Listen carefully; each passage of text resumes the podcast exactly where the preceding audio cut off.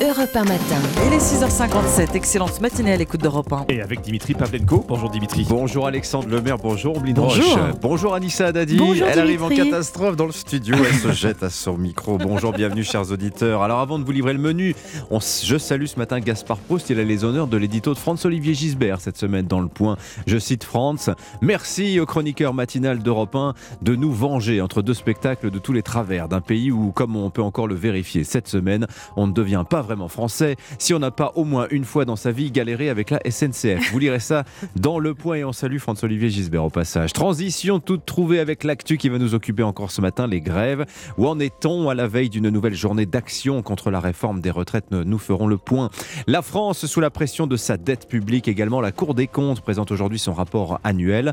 On lira que nos finances publiques sont parmi les plus dégradées de la zone euro. Est-ce qu'il faudra augmenter les impôts en dépit de la promesse présidentielle de ne pas le faire? Question à 111% du PIB, on va en parler. Une invitée exceptionnelle ce matin aussi sur Europe 1, à 8h13, une jeune journaliste pas très connue. Elle s'appelle Sonia Mabrouk.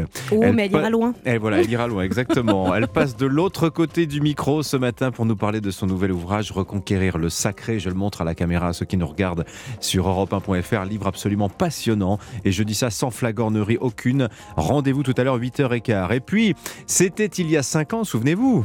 Great honor to announce that the International Olympic Committee elected Paris 24, Los Angeles 28.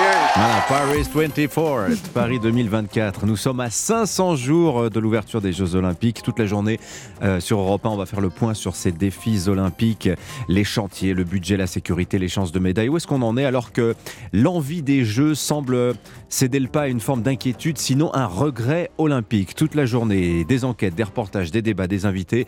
Dans un quart d'heure, la présidente du CNOSF, le Comité National Olympique du Sport Français, Brigitte Henriques sera notre première invitée. Voilà pour le programme.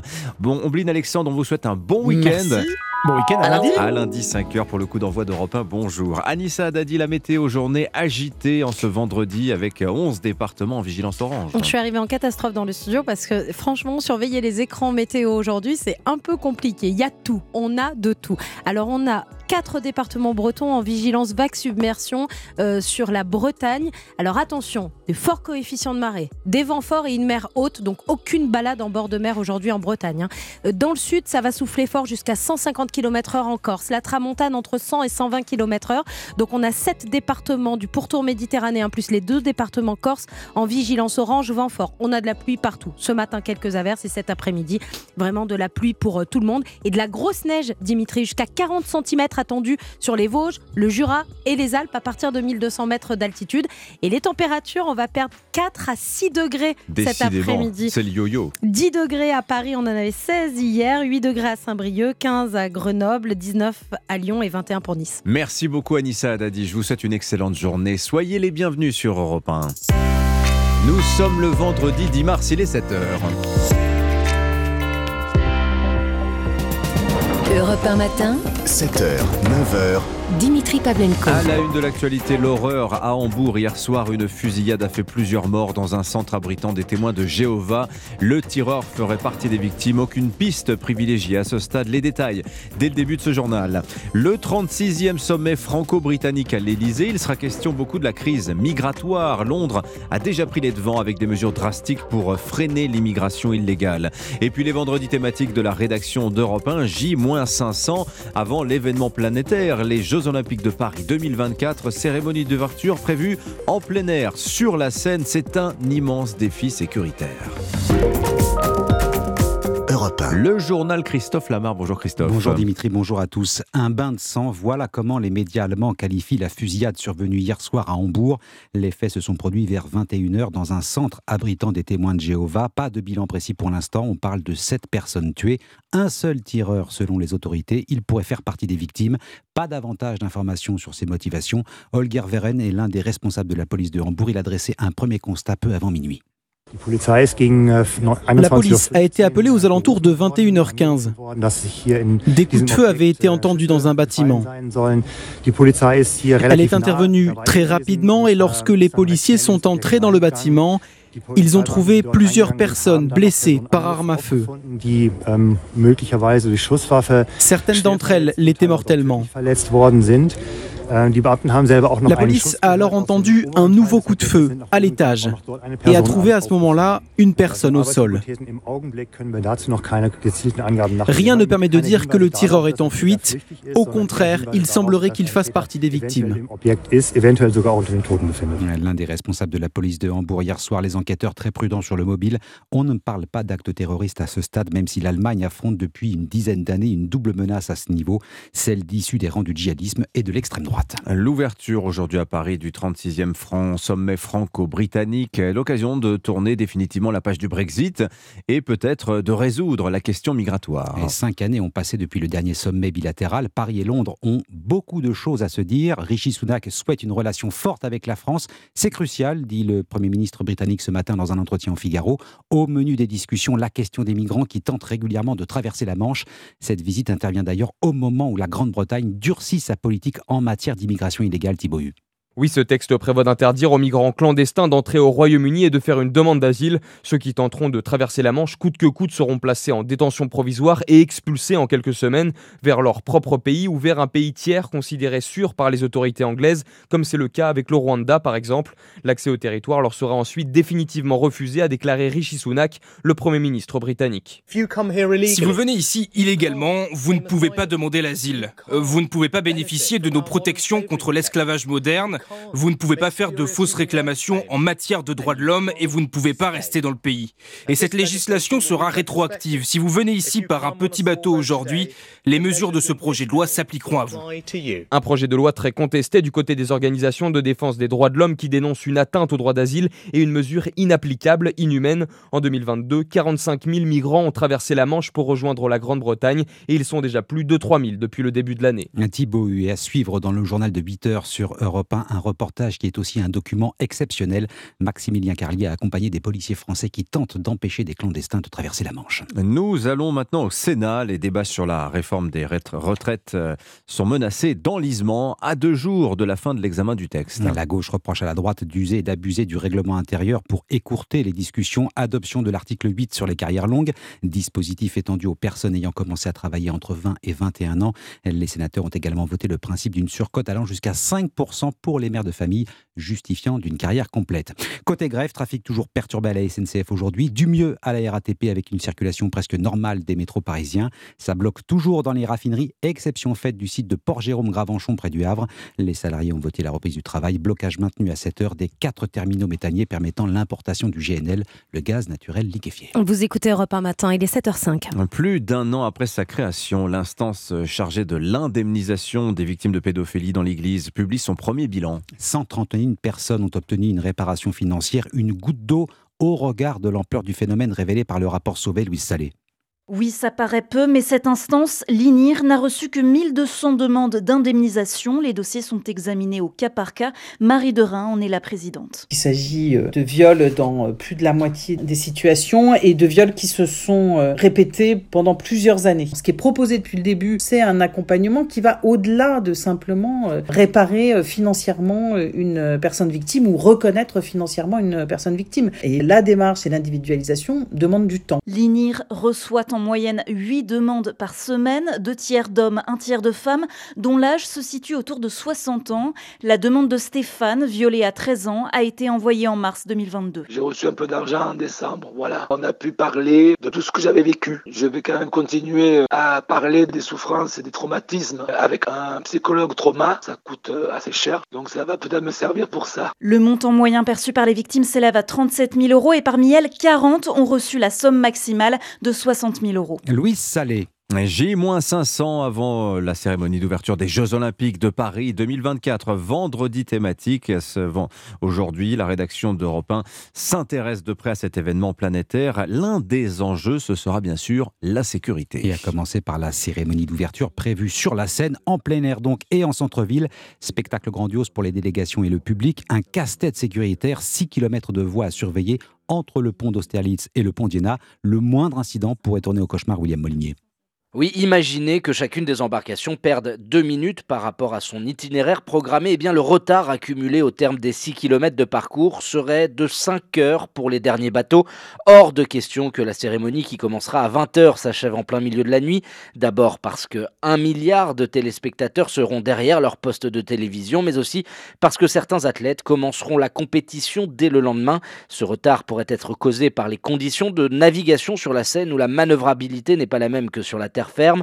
Le fleuve peut se révéler dangereux, notamment avec des courants renforcés par les orages estivaux.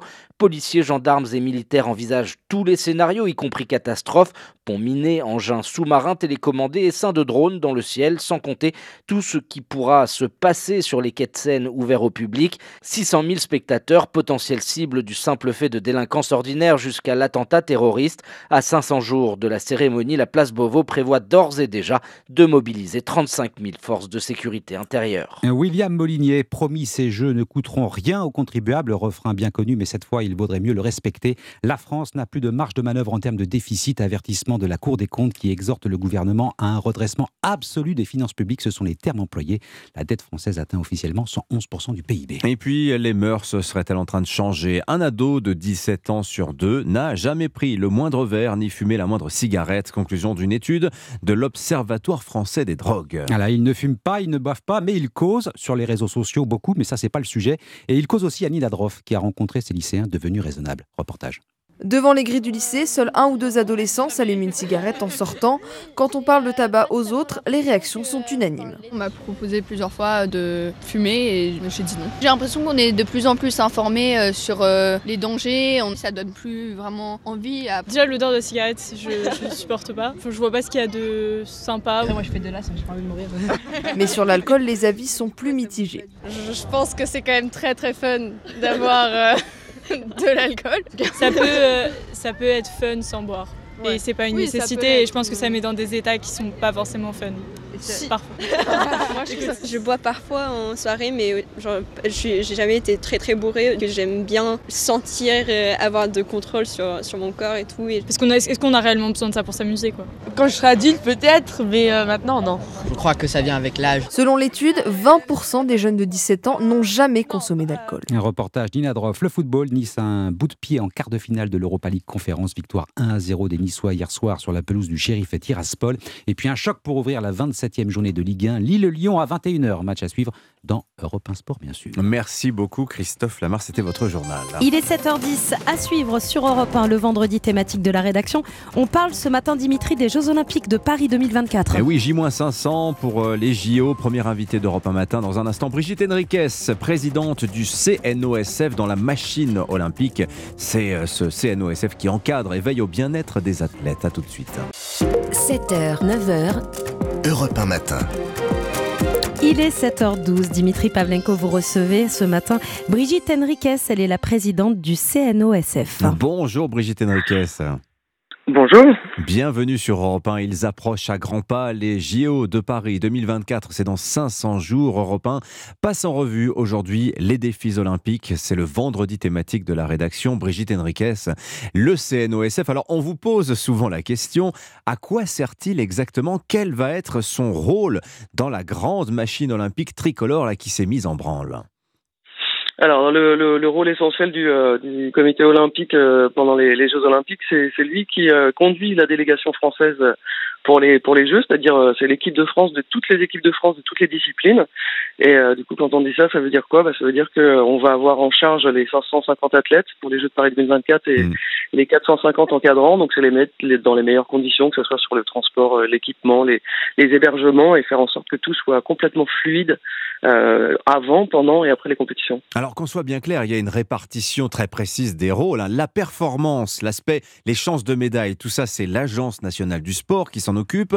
C'est une jeune structure qui est née en 2019 et qui est dirigée aujourd'hui par Claude Onesta, l'ancien sélectionneur de l'équipe de France de handball. Et vous, donc CNOSF, c'est l'encadrement des athlètes. Alors il y a beaucoup de missions derrière cette fonction-là. À commencer, vous l'avez dit rapidement, Brigitte Henriques, par la construction d'une équipe de France, des équipes de France. Il faut bâtir une identité collective. Ça, c'est très important. Comment vous allez faire? Oui, c'est très important parce que en fait, d'ordinaire, les athlètes se retrouvent uniquement au début des Jeux, ils ne se connaissent pas avant.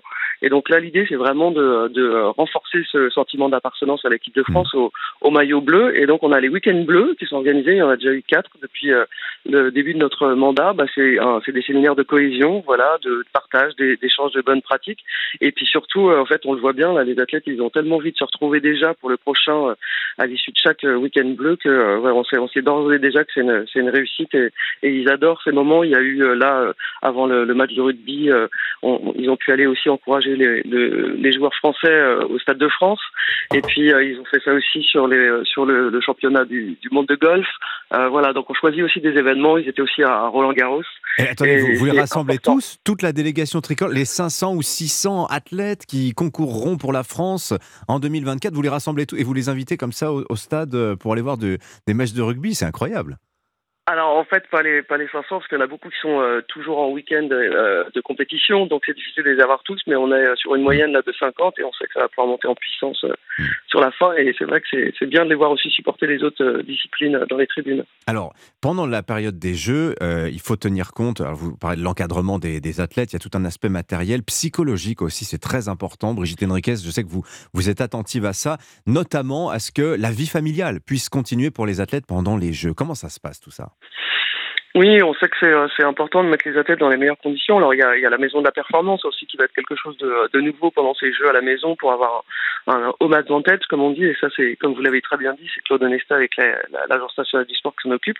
Et c'est aussi important du coup que les athlètes puissent savoir que leur famille proche sont dans les tribunes. Donc c'est le CNOSF effectivement avec l'aide de l'État qui vont permettre que les athlètes aient des billets pour leur famille. Il y a 12 000 billets réservés. 12 000 billets réservés. Exactement, tout à fait.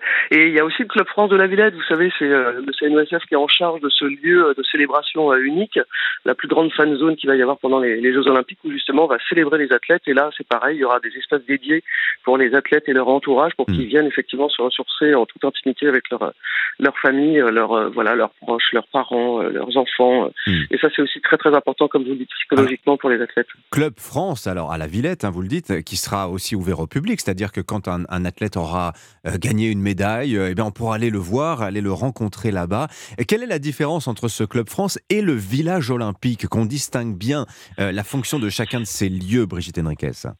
Alors en fait, c'est simple, le village olympique, c'est vraiment le lieu d'hébergement pendant la compétition des athlètes. C'est vraiment un lieu très très important parce que c'est juste avant les compétitions. Et en fait, le Club France de la Villette, c'est le lieu de célébration. Ça sera une fan zone unique, je vous dis, un lieu d'animation. Il y aura la promotion des activités. Et puis surtout, ce sera là qu'on célébrera les athlètes dans la grande halle de la Villette. Oui. Voilà, avec plus de 3000 personnes tous les jours, et où il y aura du coup tout le monde pour les honorer, les célébrer, et faire en sorte de leur faire vivre des moments inoubliables pendant ces Jeux. Alors au chapitre du bien-être des athlètes pendant la compétition, Brigitte Henriques, vu que c'est vous qui vous occupez de tout cet aspect-là de la période olympique, alors question qui revient beaucoup, on sera fin juillet, début août pendant ces Jeux Olympiques avec un risque de forte chaleur, de canicule. Anne Hidalgo, maire de Paris, début du mois de février, à qui on a posé la question, assurait qu'il n'y aurait pas besoin de climatisation pour les athlètes. Alors évidemment, s'il fait 35-40 degrés, on sent que ça va être un petit peu compliqué. Comment allez-vous faire pour gérer ça, Brigitte Henriques ? Alors déjà, ce qu'il faut dire, c'est que ces Jeux, vous le savez, seront des Jeux éco-responsables. Et quand on voit l'importance du climat aujourd'hui, c'était très très important que ces Jeux soient exemplaires dans ce domaine-là. La deuxième chose qu'il faut dire aussi, c'est que c'est pas que pour les Jeux. Hein. Aujourd'hui, toutes les constructions sont obligatoirement selon des normes justement par rapport à cet enjeu de développement durable. Donc ça sera le cas du village olympique, pour lesquels il y a tout un système de nouvelles technologies qui permettront justement de réduire tout ce qu'on a besoin de réduire pour préserver la planète. Et puis après, par rapport à ce que vous dites, par rapport à la question que vous posez, bien évidemment que tout sera mis en place pour permettre aux athlètes d'être dans les meilleures conditions. Alors, je sais que ça n'est pas à vous qu'il faut poser cette question-là. Quelles vont être nos chances de médailles, puisque vous l'avez dit, la partie performance, c'est l'Agence nationale du sport qui va s'en occuper. Mais quand même, je voudrais juste une question sur la stratégie. La France va s'inspirer inspiré de ce qu'ont fait les Britanniques en 2012. En substance, l'idée étant de concentrer les efforts sur des athlètes médaillables. Est-ce que l'idée générale, Brigitte Henriques, c'est on assume l'idée d'un olympisme à deux vitesses? Certains seront peut-être plus égaux que d'autres dans la préparation? Alors en fait déjà ce qu'il faut dire c'est que oui c'est la NS avec Claude Onesta qui est le chef d'orchestre hein, de cette haute performance comme on l'appelle, avec un cercle d'athlètes de l'ordre de entre 600 et 800 athlètes sur le cercle de haute performance. Alors c'est pas que l'Agence nationale du sport, puisque en fait l'Agence nationale du sport regroupe toutes les parties prenantes, donc dedans vous avez l'État, vous avez le comité olympique, faut pas oublier non plus le comité paralympique, et vraiment toutes les forces vives se sont réunies ensemble autour de Claude Onesta, et je vous dis encore avec un soutien important de 10 millions d'euros de l'État. Donc en fait on est tous à la manœuvre, et ce dont moi je vous parlais là sur la cohésion, sur le club des supporters aussi qui vont permettre de supporter les athlètes dans toutes les infrastructures, ça fait partie aussi de la haute performance. Donc en tout cas sur les chances de médaille, si je peux vous en parler, parce que l'objectif c'est vraiment d'être dans le top 5, c'est aussi, vous savez qu'on est revenu avec 33 médailles seulement aux Jeux de Tokyo, donc à partir de là on a créé une feuille de route tous ensemble, et puis là on vise effectivement, il y a déjà plus de 90 athlètes qui sont médaillables, et j'ai envie de dire on est plutôt optimiste, et vraiment les athlètes sont mis du cercle de haute performance sont mis vraiment dans les meilleures conditions à tout point de vue. Je vous parlais de la maison de la performance, il y a vraiment plein de choses qui sont mises en place aujourd'hui dans les maisons régionales de performance que sont les CREPS. Il y a aussi tout un tas de staffs supplémentaires qui ont été mis en place pour permettre à tous les athlètes, toutes disciplines confondues avant les Jeux de pouvoir être dans les meilleures conditions. Donc voilà, c'est un travail de longue haleine, très minutieux, très précis, et c'est le copil gagné en France, exactement, piloté par Yann Cuchera au sein de l'ANS avec Claude Onesta qui nous permet de nous coordonner. Merci beaucoup Brigitte Henriques. Je rappelle que vous êtes la présidente du CNOSF, le Comité National Olympique du Sport Français. Bonne journée à vous. Merci de nous avoir consacré ces quelques minutes. 7h21. 7h-9h. Europe 1 Matin. Et puis notez que Didier Barbelivien, l'homme aux 1000 chansons, vous donne rendez-vous tous les dimanches sur Europe 1 avec un invité. Un entretien évidemment en musique où les invités partagent avec vous leur playlist. Dis-moi ce que tu chantes. Didier Barbelivien reçoit Michel Leb. Rendez-vous dimanche à 15h sur Europe 1 Matin. Excellente journée, bienvenue sur Europe 1, il est 7h21, l'essentiel de l'actualité. C'est le journal permanent, Alban Le Prince. 7 morts, une vingtaine de blessés selon la presse allemande après une tuerie hier soir dans un centre de témoins de Jéhovah à Hambourg. Le mobile de l'assaillant n'est toujours pas connu, il ferait partie des personnes décédées. Au Sénat, les débats commencent à ressembler à ceux de l'Assemblée sur la réforme des retraites, suspension de séance, nombreux rappels au règlement, accusations d'obstruction, les discussions se sont enlisées hier soir alors que les sénateurs examinaient l'article 9 sur la pénibilité. Dans les transports, à la veille d'une nouvelle journée de mobilisation à l'appel de l'intersyndicale, des perturbations à noter. Comptez un TGV sur deux, 60% des TER supprimés ainsi que 20% des vols annulés ce week-end. Et puis du foot ce soir avec le début de la 27e journée de Ligue 1, Lille-Lyon à 21h. Un match à suivre évidemment en direct et en intégralité dans Europe 1 Sport. Voici le général de Gaulle. Pour la première fois, un clone d'animal adulte, une brebis. Et maintenant, écoutez Yuri Gagarin. C'est le premier jour de l'Euro. Europe 1. Il est 7h23, c'est l'heure du jour où votre plongée quotidienne dans la boîte à souvenirs d'Europe 1 Matin. Bonjour Laure d'Autriche. Bonjour Dimitri, bonjour à tous. Alors ce dimanche, 95e cérémonie des Oscars aux États-Unis, vous revenez Laure sur le jour où pour la première fois, une actrice française reçoit la célèbre statuette. Nous sommes le 4 avril 1960 et Simone Signoret, 39 ans, remporte l'Oscar de la meilleure actrice. Oui, pour son rôle dans le film Les Chemins de la Haute Ville du réalisateur anglais Jack Clayton, dans lequel elle joue une femme mariée qui tombe amoureuse d'un jeune ambitieux. Vous venez d'entendre l'ovation que vient de faire Hollywood à Simone Signoret, qui vient de remporter le plus grand titre de noblesse qu'Hollywood peut décerner à une actrice. Je vois des larmes qui coulent. Quelques minutes plus tard, première réaction de Simone Signoret au micro d'Europe numéro 1. J'ai passé la journée la plus extraordinaire et la plus épouvantable de ma vie parce que c'est une tension nerveuse. Et que va-t-elle faire de son Oscar ? L'actrice répond. Comment se portent les Oscars, Simone ? À la boutonnière ? Ça se porte sur les pianos. Dans les maisons de campagne. Vous avez un piano, c'est Yves Canard. On a un piano, c'est à nous. Voilà, sur le piano dans sa maison de campagne. Alors après l'Oscar, à son retour en France, Simone Signoret joue dans de nombreux films. Oui, elle travaille aux côtés de Costa Gavras, Jean-Pierre Melville, Jean Gabin, Alain Delon. En 1962, l'actrice revient sur ses débuts dans les années 40. J'avais la soif de jouer. Je ne sais pas si ça s'appelle la réussite. J'avais envie d'apprendre des textes et de les dire. L'envie de la célébrité, oh, je devais bien l'avoir un peu, mais ce n'est jamais été ça qui m'a fait commencer. Et maintenant, être connu, c'est bien ? Oh, ce serait terrible de ne pas l'être, ce serait tragique de ne jamais être connue nulle part. En 1978, à 57 ans, elle obtient le César de la meilleure actrice dans La vie devant soi, en interprétant Madame Rosa, ancienne prostituée rescapée d'Auschwitz, ayant ouvert une pension clandestine. Et à la mort de Simone Signoret, en 85, l'acteur Alain Delon raconte leurs expériences communes au cinéma. On ne jouait pas avec Simone, je veux dire, on vivait, c'est ça qui était exceptionnel, et je veux dire, ça, il m'a énormément donné, c'était quelqu'un de terriblement généreux, nous étions, disons, de la même race, c'est elle qui me le disait, ça n'est pas moi.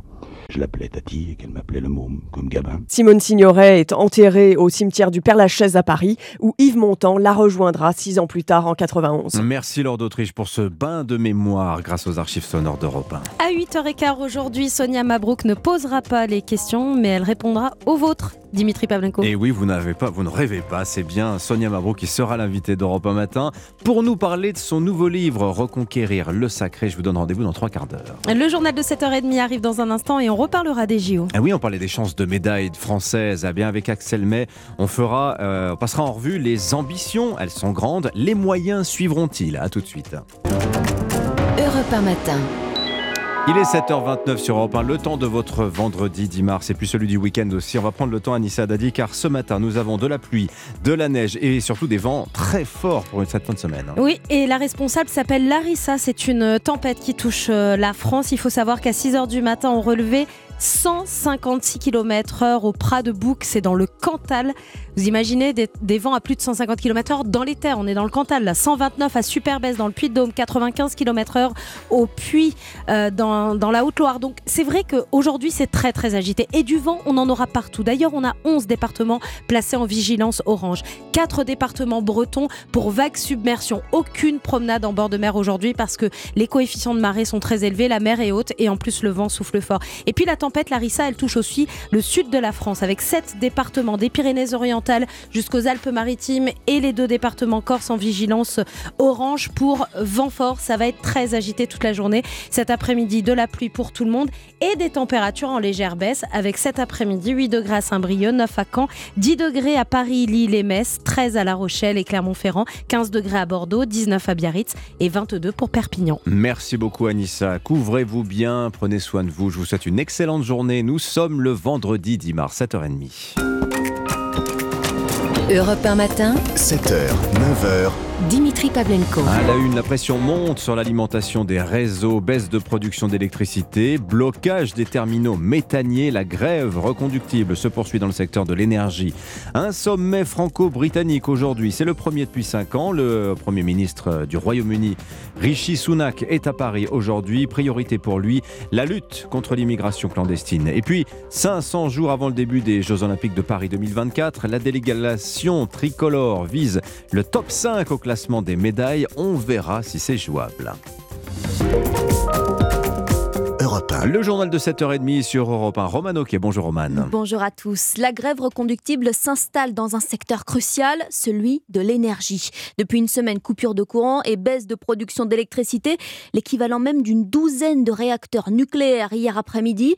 Côté gaz, les 4 terminaux méthaniers sont à l'arrêt, des sites stratégiques où arrivent les importations de GNL.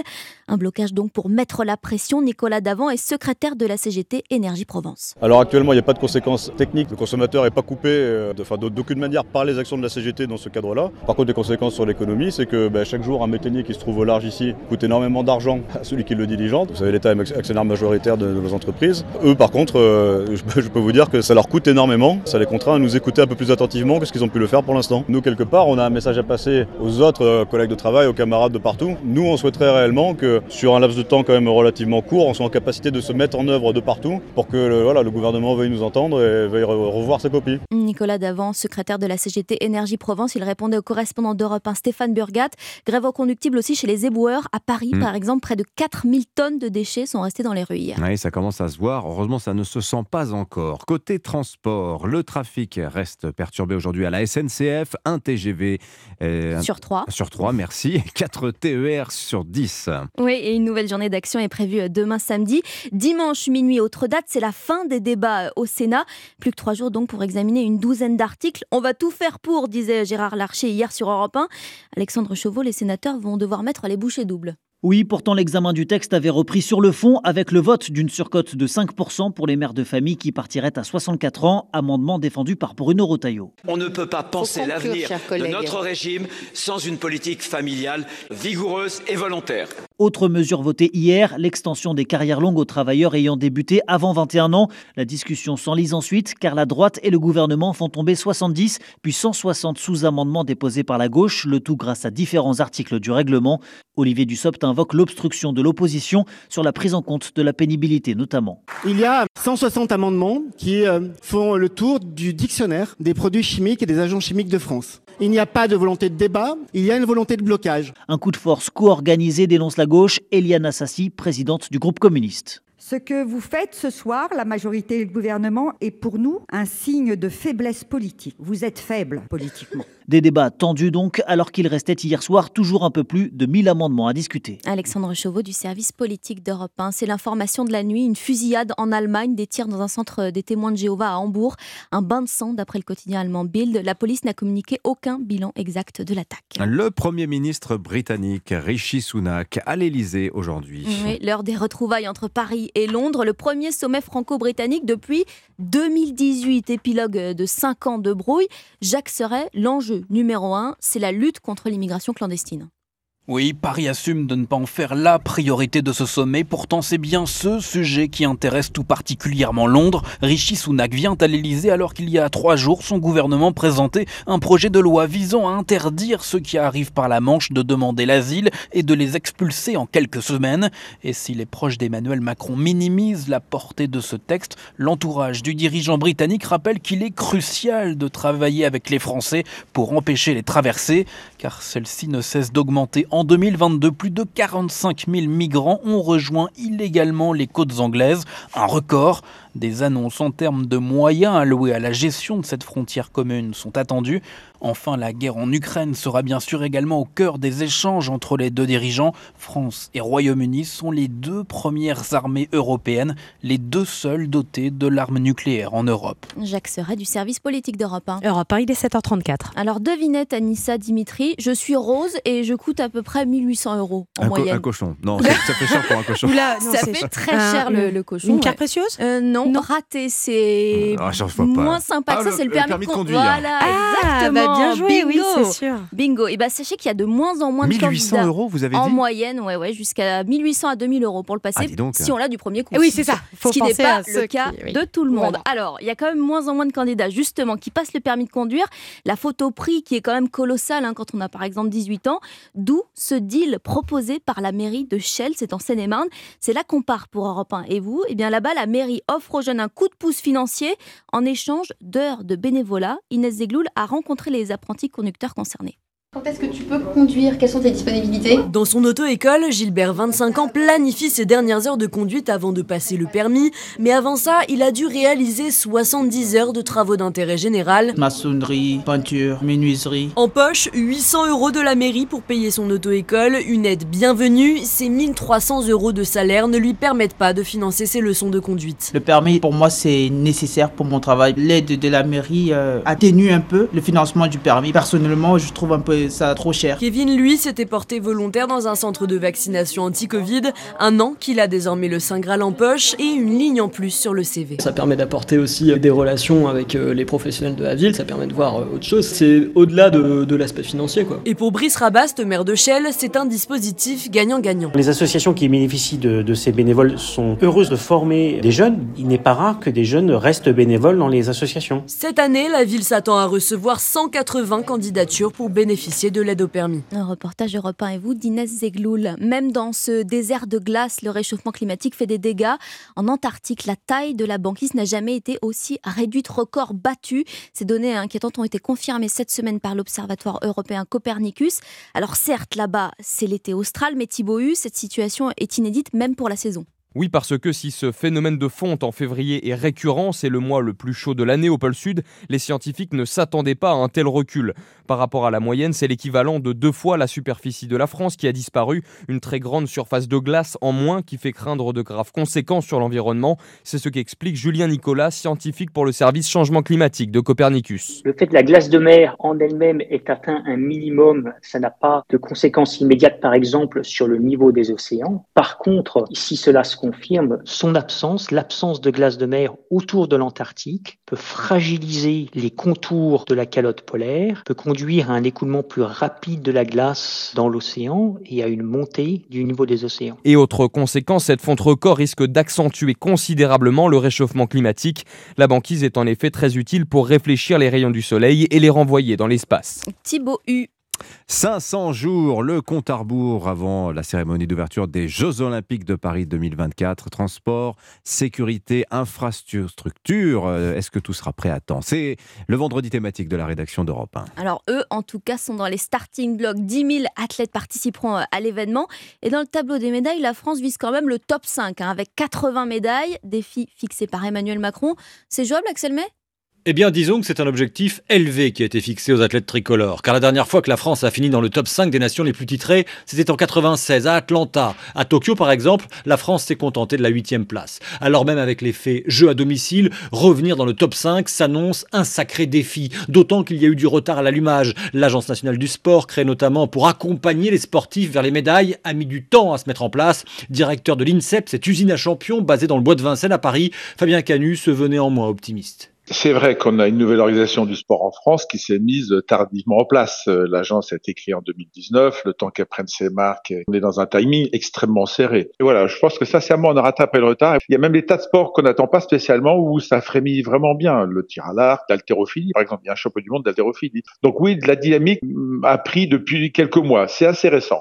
Finir dans le top 5 à Paris, cela veut dire très concrètement se rapprocher des 20 médailles d'or, le double de ce qu'ont fait les athlètes tricolores à Tokyo. Ce sera tout sauf évident. Axel May, alors 80 médailles en 2024. Pour rappel, on a fait 33 médailles en 2021 au dernier jeu d'été. Oui. Bah, les sports fait vivre, vous savez, Roman. Exactement, surtout en sport. Bon, à la France, c'est 40-50 médailles généralement. Mais là, c'est vrai qu'il va falloir faire mieux. Merci beaucoup, Romano Ketty. On sera au Japon dans quelques minutes. L'expérience olympique là-bas, on n'a pas un très très bon souvenir. Merci beaucoup, Roman. On vous retrouve à 9h. Dans 10 minutes, l'édito politique sur Europe 1 avec le Figaro. On se penchera sur le cas Dupond-Moretti. Est-ce que le garde des Sceaux est en sursis.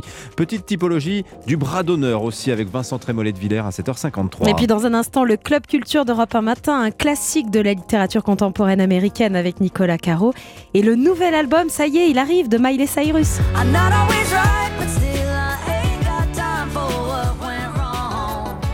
Et c'est celle qui est bien plus lookée que Miley Cyrus qui va nous présenter ce nouvel album, Stéphanie Loire, dans un instant sur Europe 1. 7h-9h, Europe 1 matin. Il est 7h42 sur Europe 1, Dimitri Pavlenko. Dans un instant, le Club Culture d'Europe 1 matin, Nicolas Caro, le livre du jour. Bonjour Nicolas. Bonjour Dimitri. Et alors ? Bret Easton Ellis, chef-d'œuvre. L'écrivain est de retour en librairie avec un nouveau roman, ça s'appelle Les Éclats, je vous en reparlerai, mais donc c'était l'occasion d'évoquer son grand roman American Psycho, paru en 1991, adapté au cinéma avec Christian Bale dans le rôle de Patrick Bateman. Allez, à tout de suite. Le coup de cœur musical de Stéphanie Loire et donc Miley Cyrus aujourd'hui. Exactement, l'album le plus attendu de la star planétaire de la pop, Miley Cyrus et son tube Flowers que vous connaissez par cœur, Dimitri. Oui, déjà, on l'écoute dans un instant. Mais d'abord, dans 500 jours, Paris, capitale mondiale de l'olympisme. C'est le vendredi thématique de la rédaction d'Europe 1. Toute la journée, des reportages, des invités pour passer en revue les défis olympiques. Et il y a un pays où l'on suit très près les préparatifs français, c'est le Japon. Bonjour Bernard Delattre. Bonjour. Vous êtes Bernard, le correspondant d'Europe 1 à Tokyo, où l'on s'interroge, les Jeux de Paris en 2024 seront-ils exemplaires ? C'est-à-dire sans gaspillage, ni argent sale, ni dérapage budgétaire, parce qu'en la matière, Bernard, les Jeux de Tokyo, il y a 2 ans, c'est le contre-exemple à ne pas suivre. Oui, depuis la cérémonie de clôture, ils ont basculé de la rubrique sportive à la chronique judiciaire, car ils sont éclaboussés par un énorme scandale, par un double scandale en fait. Une vilaine affaire à la fois de corruption à grande échelle et de favoritisme. Ici c'est bien simple, ça fait la une des JT à longueur de journée. Écoutez. Un coup de théâtre en ouverture de ce journal. Ce matin, un haut dirigeant du comité organisateur des Jeux de Tokyo a été interpellé et placé en détention provisoire. Il apparaît que plusieurs grandes entreprises lui ont versé des centaines de millions de yens de pots de vin en échange de leur désignation comme sponsor officiel de l'événement. L'affaire des JO de Tokyo. Voilà que l'on apprend que l'appel d'offres pour l'organisation des épreuves tests a été truqué. C'était une mascarade. En fait, tout s'est joué en sous-main. Le comité organisateur a sélectionné des entreprises auxquelles il était lié. Et Bernard, ces révélations en cascade mettent évidemment les Japonais en colère. Voilà, c'est le cas notamment de ces Tokyoïtes qui m'ont confié leurs sentiments. Les athlètes ont tout donné pour ces Jeux, dont l'image est souillée à jamais par ce scandale. C'est terrible. On découvre tout cela maintenant. À l'époque, personne n'a rien vu, à moins que tout le monde ait fermé les yeux. C'est vraiment la double peine. Des gens sans scrupules s'en sont mis plein les poches pendant ces Jeux qui, en plus, nous ont coûté les yeux de la tête.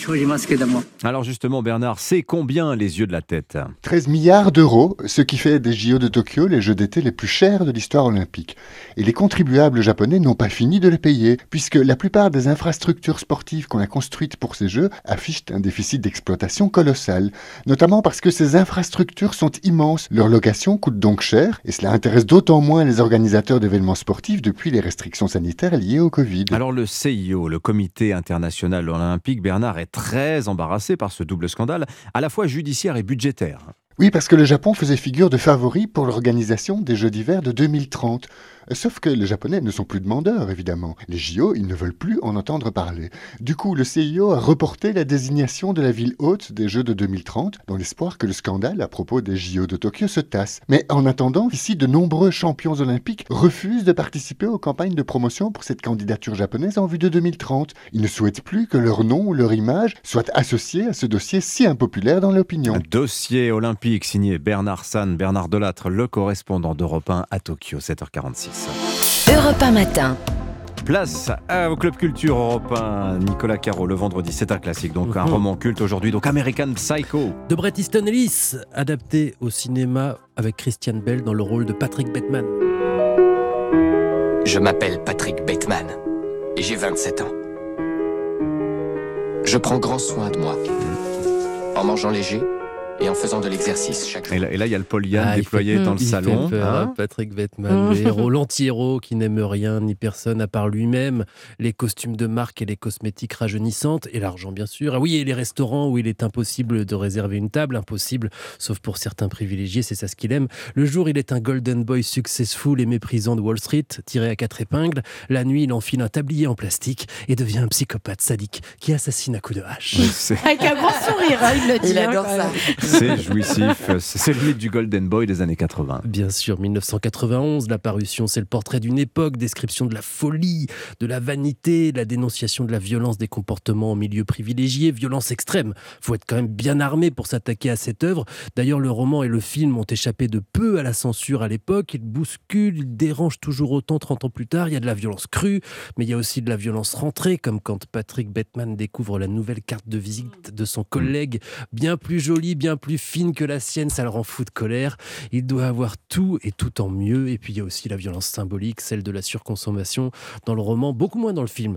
À chaque fois qu'est évoqué un habit, par exemple un costume, Bret Easton Ellis dresse la liste de toutes ses caractéristiques comme dans un catalogue. Alors c'est vraiment un roman à part. Il y a une sorte d'école, oui, Bret Easton Ellis maintenant. Absolument. Même si 15 ans plus tôt, Hubert Selby avait publié un roman intitulé Le Démon, qui raconte l'histoire d'un type dans le même genre qui base tout sur les apparences, mais qui devient de plus en plus fou. C'est très troublant quand on lit Le Démon parce que c'est vraiment quasiment la même trame et tout ça. Ça a sans doute inspiré Bret Easton Ellis. Oui, j'allais vous dire plagiat. Pas de plagiat, mais en tout cas peut-être une inspiration inconsciente ou un truc qui a fonctionné comme ça. American Psycho, à relire donc, Nicolas, avant de découvrir, vous l'avez dit, Éclat, le nouveau Bret Easton Ellis, apparaître le 16 mars dans sa traduction française. C'est vrai, ouais. Vous l'aurez dans La Voix est libre. Eh bien justement, La Voix est libre, c'est dimanche 14h-15h. Et ce dimanche, vous nous amenez dans la bibliothèque de la Grande Sophie. On va découvrir ce qu'elle dit. Très chouette, la grande Sophie. Rendez-vous à 14h dimanche. Allez, place à la musique, Stéphanie Loire. La sortie d'album la plus attendue de ce mois de mars, c'est celle de la nouvelle reine de la pop, Miley Cyrus. Oui, ce jour tant attendu est enfin là. Endless Summer Vacation, le nouvel album de Miley Cyrus, porté par le carton absolu de son single Flowers, sort aujourd'hui. Flowers, c'est cette hymne à l'indépendance et à l'estime de soi qui entame sa 6e semaine consécutive en tête du classement des singles aux États-Unis. Un succès inégalé dans la carrière de l'interprète de Wrecking Ball.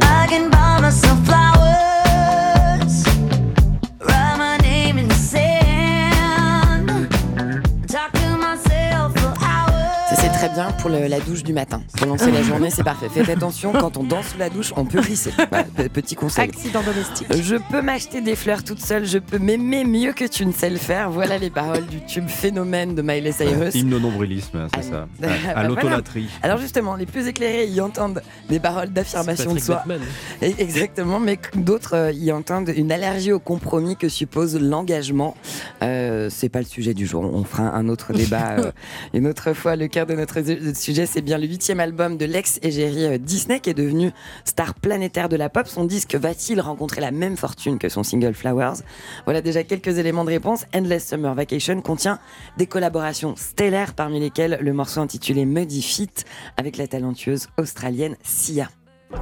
You got me wrong with your muddy feet. I'm about to do somebody. Yeah, I'm about to do somebody. With your muddy feet, I'm about to do somebody. I'm about to do somebody. Elle a un sacré grain de voix. Elle a une voix, Miley Cyrus. Autre collaboration de ce disque avec la chanteuse multi-récompensée Brandy Carlile, moins connue chez nous, sur le titre Thousand Miles, qui puise dans les influences country de Miley Cyrus. I'm not always right, but still I ain't got time for what went wrong. Where I end up, I don't really care.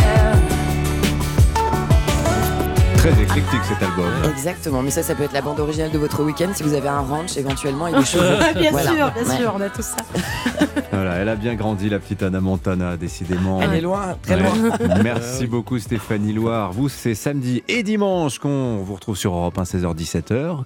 Pour musique, et demain, je suis ravie de recevoir la diva espagnole Luz Casal. Ouh,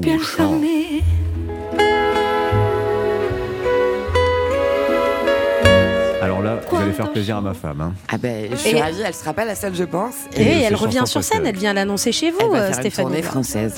Musique, c'est tous les samedis, tous les dimanches, 16h-17h sur Europe 1, il est 7h51. Allez, dans 10 minutes, le journal de 8h, on va parler du sommet franco-britannique. Aujourd'hui, priorité absolue pour Londres. L'immigration illégale qui afflue vers ses côtes depuis les plages françaises. Reportage exceptionnel à suivre du correspondant d'Europe 1 dans les Hauts-de-France, dans les dunes du Pas-de-Calais, 7h52. Europe 1 matin. L'essentiel de l'actualité sur Europe 1, le journal permanent, Alban Le Prince. Emmanuel Macron reçoit Rishi Sunak aujourd'hui à Paris. Le Premier ministre britannique veut ouvrir un nouveau chapitre avec la France. C'est ce qu'il dit ce matin dans le Figaro. Il sera notamment question d'immigration.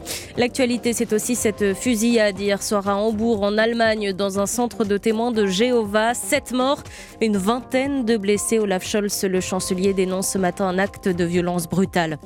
La grève est reconduite ce matin dans toutes les raffineries Total Énergie, selon la CGT. Et au Sénat, les débats sur la réforme des retraites n'avancent pas. Ils ont été ralentis hier soir par les suspensions de séance, les rappels au règlement, les accusations d'obstruction, alors que les sénateurs examinaient l'article 9 sur la pénibilité. Et puis J-500 avant les Jeux Olympiques de Paris. C'est le vendredi, thématique de la rédaction d'Europe 1. Et malgré les critiques liées aux tarifs et à la composition des packs, 3 250 000 billets ont déjà été vendus à l'issue de la première phase. Europe 1 matin, 7h, 9h, Dimitri Pavlenko. L'édito politique sur Europe 1 avec Le Figaro. Bonjour Vincent Trémollet de Villers. Bonjour Dimitri, bonjour Anissa, bonjour à tous. Entre la guerre en Ukraine, Vincent, et la réforme des retraites, un sujet s'est glissé dans l'actu cette semaine. Le triple bras d'honneur du garde des Sceaux, Eric Dupond-Moretti, à l'Assemblée nationale. Triple geste qui répondait à l'interpellation du patron du groupe LR à l'Assemblée, Olivier Marleix. Oui, il a suffi d'un geste, un bras et une main posée sur ce bras pour déclencher une zone de turbulence à l'Assemblée, mais aussi parti au gouvernement. Alors mardi dernier, donc, pendant qu'Olivier Marleix rappelait au garde des Sceaux qu'il était mis en examen, ce dernier a fait 3 bras d'honneur. Il aura fallu attendre 2 jours pour les voir en image, et l'on peut dire que ce sont des petits bras d'honneur, hein. Des bras d'honneur discrets, presque des bras d'honneur fourbes.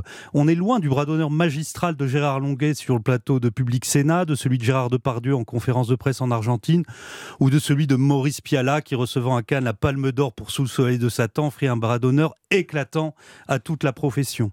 Alors Dupond-Moretti a parfois des faux airs de Depardieu, mais il n'est pas artiste, c'est un ministre, et un ministre ça s'empêche, surtout devant la représentation nationale, et encore plus devant les députés insoumis qui ont dégradé l'hémicycle de leur vulgarité. Alors Éric Dupond-Moretti s'est excusé, mais apparemment ça n'a pas suffi. Est-ce qu'il doit être sanctionné, Vincent, et si oui, de quelle façon? Alors les appels à démission, franchement, sont complètement disproportionnés, presque ridicules.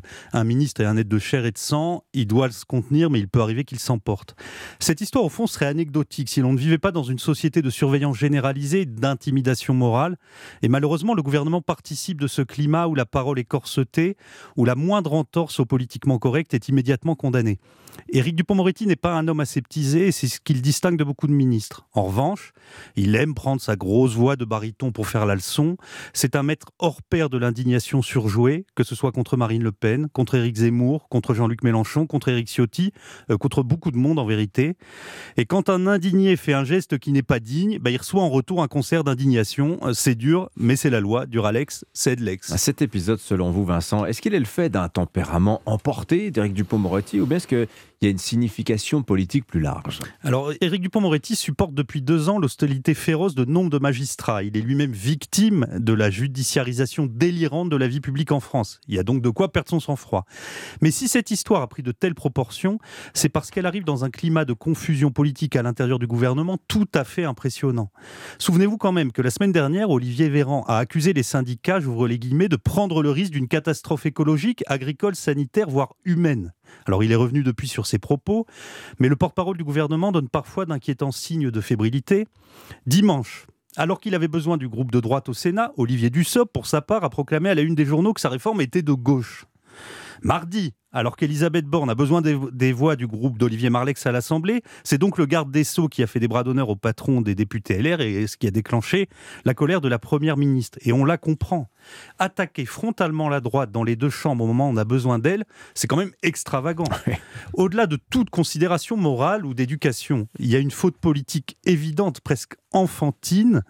Pas besoin d'avoir lu Machiavel pour savoir qu'on n'insulte pas le matin celui dont on aura besoin l'après-midi. L'édito politique sur Europe 1. Merci Vincent Trémollet de Villers. Et à la une du Figaro, votre journal, le Premier ministre britannique Rishi Sunak, il est en France aujourd'hui pour de véritables retrouvailles. Entretien exclusif dans vos colonnes. Je veux ouvrir un nouveau chapitre avec la France, dit-il. Alors, pas un mot en revanche sur le crunch Angleterre-France demain dans le tournoi Destination. Là. Non, mais peut-être qu'il sait qu'on va gagner. Vous écoutez Europe 1, nous sommes le vendredi 10 mars. Et nous fêtons ce jour Saint-Vivien, l'un des 40 martyrs de Sébaste, légionnaire romain au IVe siècle. Il est arrêté pour sa foi chrétienne. Lui et ses camarades sont condamnés à périr de froid, nus sur un lac gelé. Dans un quart d'heure, Sonia Mabrouk, de l'autre côté du micro d'Europe 1 ce matin. Elle est l'invitée d'Europe 1 Matin pour son livre Reconquérir le sacré. Il est 7h57.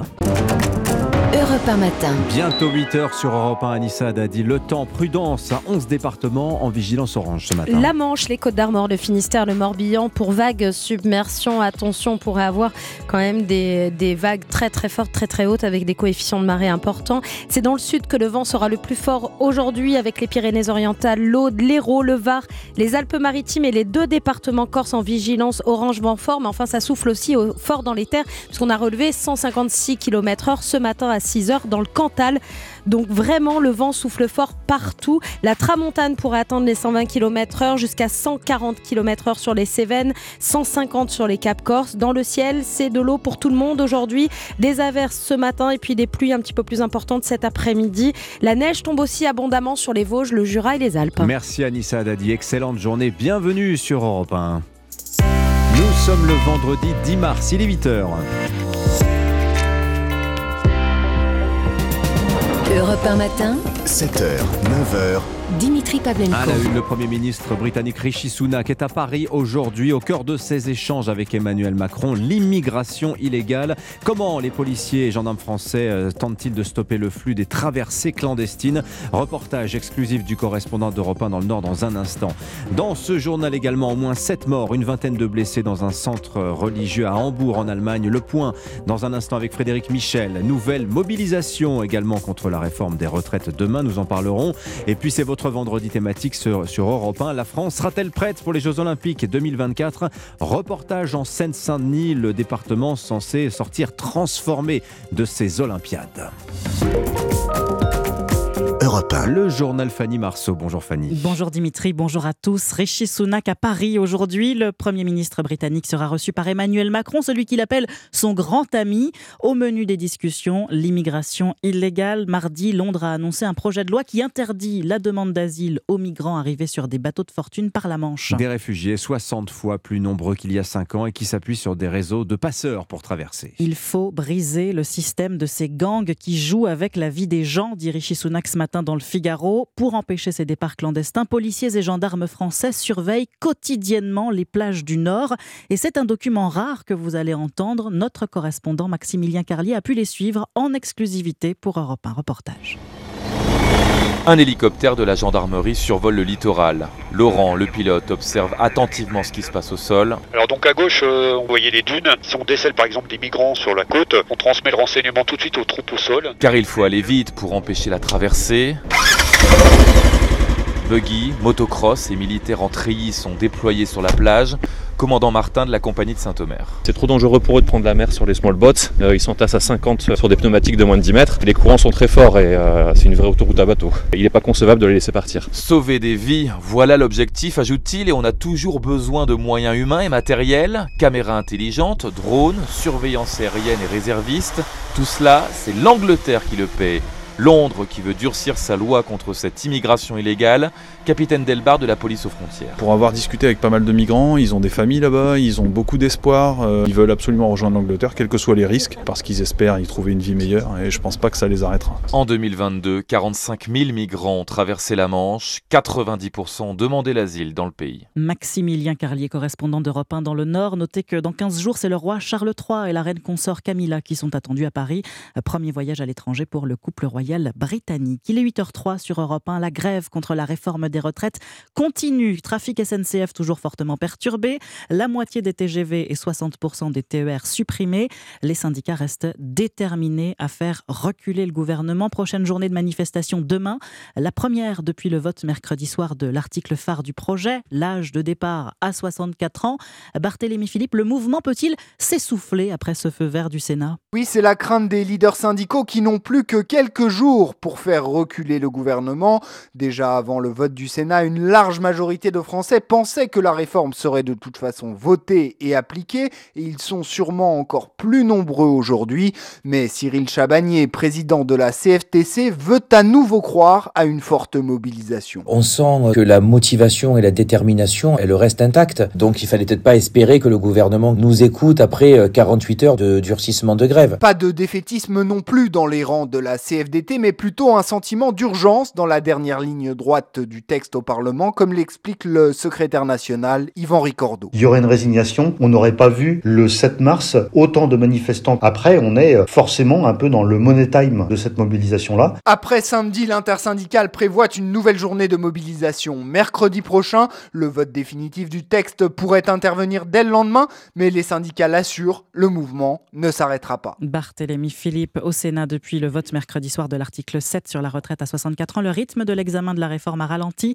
Cette nuit, les débats se sont enlisés. Suspension de séance, rappel au règlement, accusation mutuelle d'obstruction. Pas sûr qu'ils arrivent au bout du texte d'ici dimanche minuit. Il faut mettre fin au quoi qu'il en coûte. Vraiment, dans son rapport annuel, la Cour des comptes appelle le gouvernement à resserrer les cordons de la bourse. Bouclier tarifaire, remise à la pompe, chèque énergie. La facture est salée à la fin. 43 milliards d'euros sur 2 ans, auxquels il faut ajouter 50 milliards de dépenses sanitaires et de relance de l'économie. l'économie. La Cour des comptes demande au gouvernement d'engager un redressement résolu des finances publiques et dénonce son manque d'ambition pour réduire la dette. 8h05 sur Europe 1. Le choc à Hambourg, en Allemagne. Au moins 7 morts, une vingtaine de blessés, dont certains très grièvement hier soir. Et tous victimes d'une fusillade alors qu'ils se trouvaient dans un centre de témoins de Jéhovah. Bonjour Frédéric Michel. Bonjour. Vous suivez cette enquête pour Europe 1. Selon les premiers éléments, le tireur ferait partie des personnes décédées. Mais pour l'heure, Frédéric, aucune hypothèse n'est privilégiée. Oui, le mobile de ce bain de sang reste pour le moment inconnu. Il est 21h15 quand la police reçoit les premiers appels téléphoniques. Plusieurs personnes signalent que des coups de feu viennent d'être tirés dans un centre de témoins de Jéhovah au nord de la ville portuaire d'Hambourg. Des témoins parlent de 4 salves très rapprochées. Des policiers de la métropole et une unité d'élite postée à proximité se rendent immédiatement sur place. En entrant dans le bâtiment, ils découvrent une vingtaine de blessés et plusieurs personnes déjà décédées. Puis ils entendent un coup de feu et découvrent dans les étages un individu mort. Selon le porte-parole de la police, il pourrait s'agir du ou d'un des auteurs de la fusillade, tout en indiquant n'avoir aucune certitude sur d'éventuels complices en fuite. Le périmètre est rapidement bouclé. Les habitants priés de rester confinés, de ne pas utiliser le téléphone pour ne pas encombrer les lignes. Lourdement armés, les policiers ont procédé jusqu'au milieu de la nuit à des fouilles minutieuses dans et autour de ce centre des témoins de Jéhovah où étaient rassemblées au moment du carnage de nombreuses personnes. Frédéric Michel, et ce matin, le chancelier allemand Olaf Scholz adresse ses pensées aux victimes d'un acte de violence brutale. 8h07, à l'heure du petit déjeuner. Attention si vous avez des oranges maltaises de Tunisie sur votre table, oranges achetées chez Auchan, Cora, Intermarché, Leclerc ou Système U, il faut d'urgence les rapporter au magasin. Et oui, elles ont été traitées avec un pesticide interdit en Europe. Elles font donc partie des plus de 6000 produits alimentaires rappelés. Une procédure, on l'a vu l'an dernier avec le scandale Buitoni, qui vise à protéger le consommateur. Mais comment ça marche ? C'est le tuto de la rédaction d'Europe 1 avec Baptiste Morin. Un rappel de produit est lancé lorsqu'un article présente un danger pour la santé du consommateur. Le rappel est émis soit par le fabricant, soit par le distributeur, soit par les autorités après signalement. Ensuite, charge aux différents acteurs de tout faire pour informer. Cela passe par les médias et des affiches dans les supermarchés. L'annonce doit préciser la marque du produit, le numéro du lot, la date de production, le lieu de vente, la cause du rappel et les risques auxquels le consommateur est exposé. Certains magasins vont même jusqu'à utiliser les fichiers des cartes de fidélité pour contacter directement les clients concernés. On compte en moyenne 2 rappels de produits par semaine. Pour vous informer, il existe une plateforme unique, le site Rappel Conso, qui rassemble tous les rappels en cours. Baptiste Morin. Le tuto de la rédaction d'Europe 1, la notice de l'info. Tous les matins dans votre journal de 8h, tiens, sachez qu'à 12h20 dans Europe Midi, Thierry Cotillard, le président du groupement Les Mousquetaires, sera l'invité de Romain Desarbres. Ce sera le vendredi 26 juillet 2024. Gardez la date, c'est dans près de 500 jours la cérémonie d'ouverture des Jeux Olympiques de Paris. Projet colossal qui a déjà du plomb dans l'aile. Oui, et semble flotter dans l'air comme un parfum de regret olympique. C'est le vendredi thématique que vous propose la rédaction, non seulement à Paris, mais aussi dans le département voisin de la Seine-Saint-Denis. Il concentre 80% de l'investissement public pour les JO, village des athlètes, centre aquatique. Les élus locaux veulent en profiter pour rendre le territoire plus attractif. Qu'en pensent les habitants ? Reportage Clotilde Dumay. Près des tours déjà sorties de terre, Michel vit au milieu des travaux depuis des mois. Si vous prenez la rue le long de laquelle on reconstruit le village des athlètes, j'ai compté 47 immeubles différents. On nous plante 3 arbres par-ci, 3 arbres par-là et on nous dit que ça va générer de la biodiversité. On se moque du monde. Dans le quartier Pleyel, l'arrivée des JO n'intéresse donc pas tout le monde, à part les commerçants comme Smaïn. On va travailler, on va avoir du monde, ce sera bien pour le commerce. Plus à l'est, sur le parvis du Stade de France, Victoria Chabran observe le balai incessant des grues. La fameuse vague du centre aquatique olympique. Membre du comité citoyen de vigilance des JO, elle attend des précisions sur les dispositifs de sécurité et de propreté. Les réponses sont évasives, contradictoires. Alors contrairement au Stade de France qu'elle a vu construire, Victoria Chabran ne croit pas à l'héritage des Jeux. Le village olympique peut être une structure d'accueil à condition qu'il ne soit pas trop cher pour la population, mais il faut assurer les transports, il faut assurer les écoles et tout ça, c'est pas prévu. 90% des ouvrages olympiques seront en tout cas livrés d'ici la fin de l'année. Un reportage signé Clotilde Dumay. Oui, et ces Jeux Olympiques, on va en parler en longueur tout à l'heure à 8h40 dans le Club de la Presse Europe 1 avec l'économiste du sport Pierre Rondeau. On passera en revue avec lui tous ces enjeux, la sécurité, les transports, les budgets seront-ils respectés? Ces Jeux seront-ils vraiment sobres? Rendez-vous dans une demi-heure. Et n'oubliez pas, 8h30 sur Europe 1, les signatures. Oui, Eugénie Bastier nous parlera des woke qui font la police dans les écoles de cinéma. Enquête ahurissante dans le journal Le Monde. Et puis Catherine Ney nous parlera de ce duo improbable, Olivier Marleix, Eric Dupond-Moretti, quand les victimes se font procureurs. Tout ça juste après l'invité de 8h15 sur Europe 1, Sonia Mabrouk, ce matin est avec nous pour son livre Reconquérir le sacré. À tout de suite. Europe 1 matin, 8h10. Europe 1. 8h13 sur Europe 1. Bonjour Sonia Mabrouk. Bonjour Dimitri. Bienvenue chez vous sur Merci Europe 1, Sonia. Alors c'est l'écrivain, l'autrice Sonia Mabrouk que j'ai le plaisir d'avoir en face de moi ce matin. Vous publiez aux éditions de l'Observatoire Reconquérir le sacré. Ceux qui nous écoutent, Sonia, connaissent l'intervieweuse, la puncheuse, l'intellectuelle également. On vous découvre dans ce livre mystique. Alors, je ne dis pas religieuse ni superstitieuse, mais bien mystique. Je vais résumer la thèse de votre essai, Sonia, en citant Paul Valéry. La citation, c'est vous qui l'écrivez. « Que serions-nous donc sans le secours de ce qui n'existe pas ?» Ou plutôt, je reformulerai ainsi « Qu'espérons-nous être sans le secours du sacré ?» Car dans ce livre, Sonia, vous vous désolez de la désacralisation du monde occidental. Oui, effectivement, c'est un refoulé, c'est un impensé de la raison occidentale. Alors, le sacré, il est difficile à approcher, il est difficile à appréhender. Pour le définir, je dirais que le sacré, c'est ce besoin irrépressible de tout temps de se raccrocher à ce qui nous précède et à ce qui nous succède. Donc, le sacré, c'est ce besoin de se raccrocher à ce qui nous dépasse. Et je dirais que le sacré, c'est donne accès à plus grand que soi. Mais à partir de là, Dimitri, le sacré n'est pas forcément, vous avez employé le mot mystique, n'est pas forcément surnaturel. Ce n'est pas de l'idolâtrie, ce n'est pas une sorte de grand trou noir.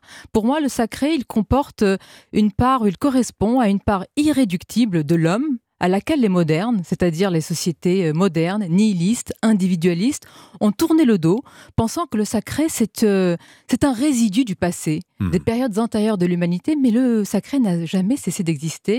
Est-ce que quand vous parlez du sacré, Sonia, qu'on soit bien clair, c'est un faux-né pour parler de la foi, pour parler de la religion ? Comment vous catégorisez tous ces termes et quelle est la place du sacré là-dedans, Sonia ? Le sacré n'est pas forcément religieux. Le sacré et le clérical ne se confondent pas. Alors, il est vrai qu'il y a quand même une longue histoire entremêlée entre le sacré et les religieux. Le sacré a une relation singulière avec les religions monothéistes, mais ce n'est pas la même chose. Et cette confusion, cette ambiguïté, il faut la lever parce que le sacré religieux, il est exclusif. Il peut être source également de violences et de grands conflits. Il suffit de se rendre, par exemple, à Jérusalem pour voir l'imbrication de ces lieux saints qui sont autant de lieux sacrés et qui sont source de violence. En gros, c'est mon sacré est supérieur au tien. Moi, je fais davantage référence, et il existe un sacré civil, un sacré athée, et même, oserais-je dire, un sacré férocement athée, un sacré républicain qui peut nous unir. Mais encore faut-il le considérer, y réfléchir. Alors vous vous livrez également dans ce livre, Sonia, puisque vous parlez de votre conversion au sacré. Alors je me suis interrogé sur le terme de conversion, qui sonne effectivement très religieux. J'aurais peut-être dit à votre place, mais vous avez choisi ce terme de conversion, vous nous direz pourquoi.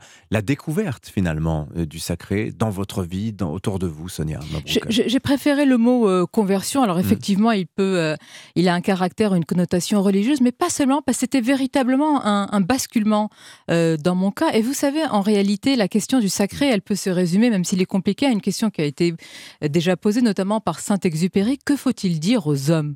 Dans cette lettre magnifique qui est un diamant en multiples facettes, la lettre au général X en juillet 44, Saint-Exupéry regarde dans sa chambre ses camarades de combat. Il les trouve valeureux, courageux, évidemment, de mener le combat, mais il a une sorte de pitié impuissante par rapport à ces hommes. Et il dit, mais que faut-il leur dire ? Et est-ce que les hommes peuvent seulement vivre de politique, dit-il, écrit-il, de frigidaires, de bilans et de mots croisés ? Et en réalité, pour moi, la question n'est plus est-ce que Dieu existe, mais est-ce que l'homme ne se prend pas pour Dieu ? Et pour combien de temps il va continuer à se prendre pour Dieu, c'est-à-dire sans limite, sans barrière et sans finitude. Alors, vous avez cette phrase dans votre ouvrage, Sonia, vous dites, vous constatez qu'on bondit de crise en crise depuis des années, crise sociale, économique, politique, de l'autorité, crise migratoire, etc. Et vous vous demandez si toutes n'ont pas un point commun, justement, la crise du sacré, et vous interrogez la réponse du personnel politique. Et vous dites qu'il manque complètement la dimension du sacré. Qu'est-ce que vous voulez dire par là ?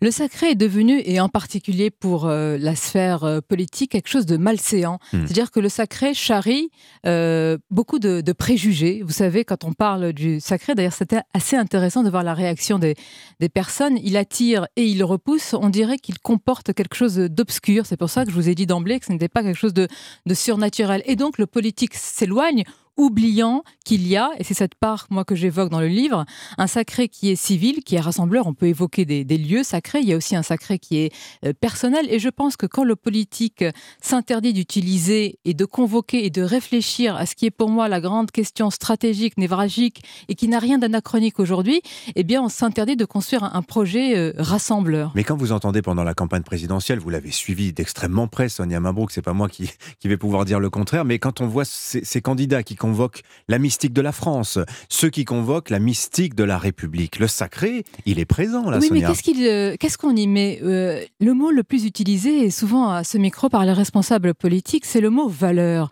Mais ce mot, alors il renvoie à beaucoup de choses, mais aujourd'hui c'est un mot valise qui ne contient plus rien.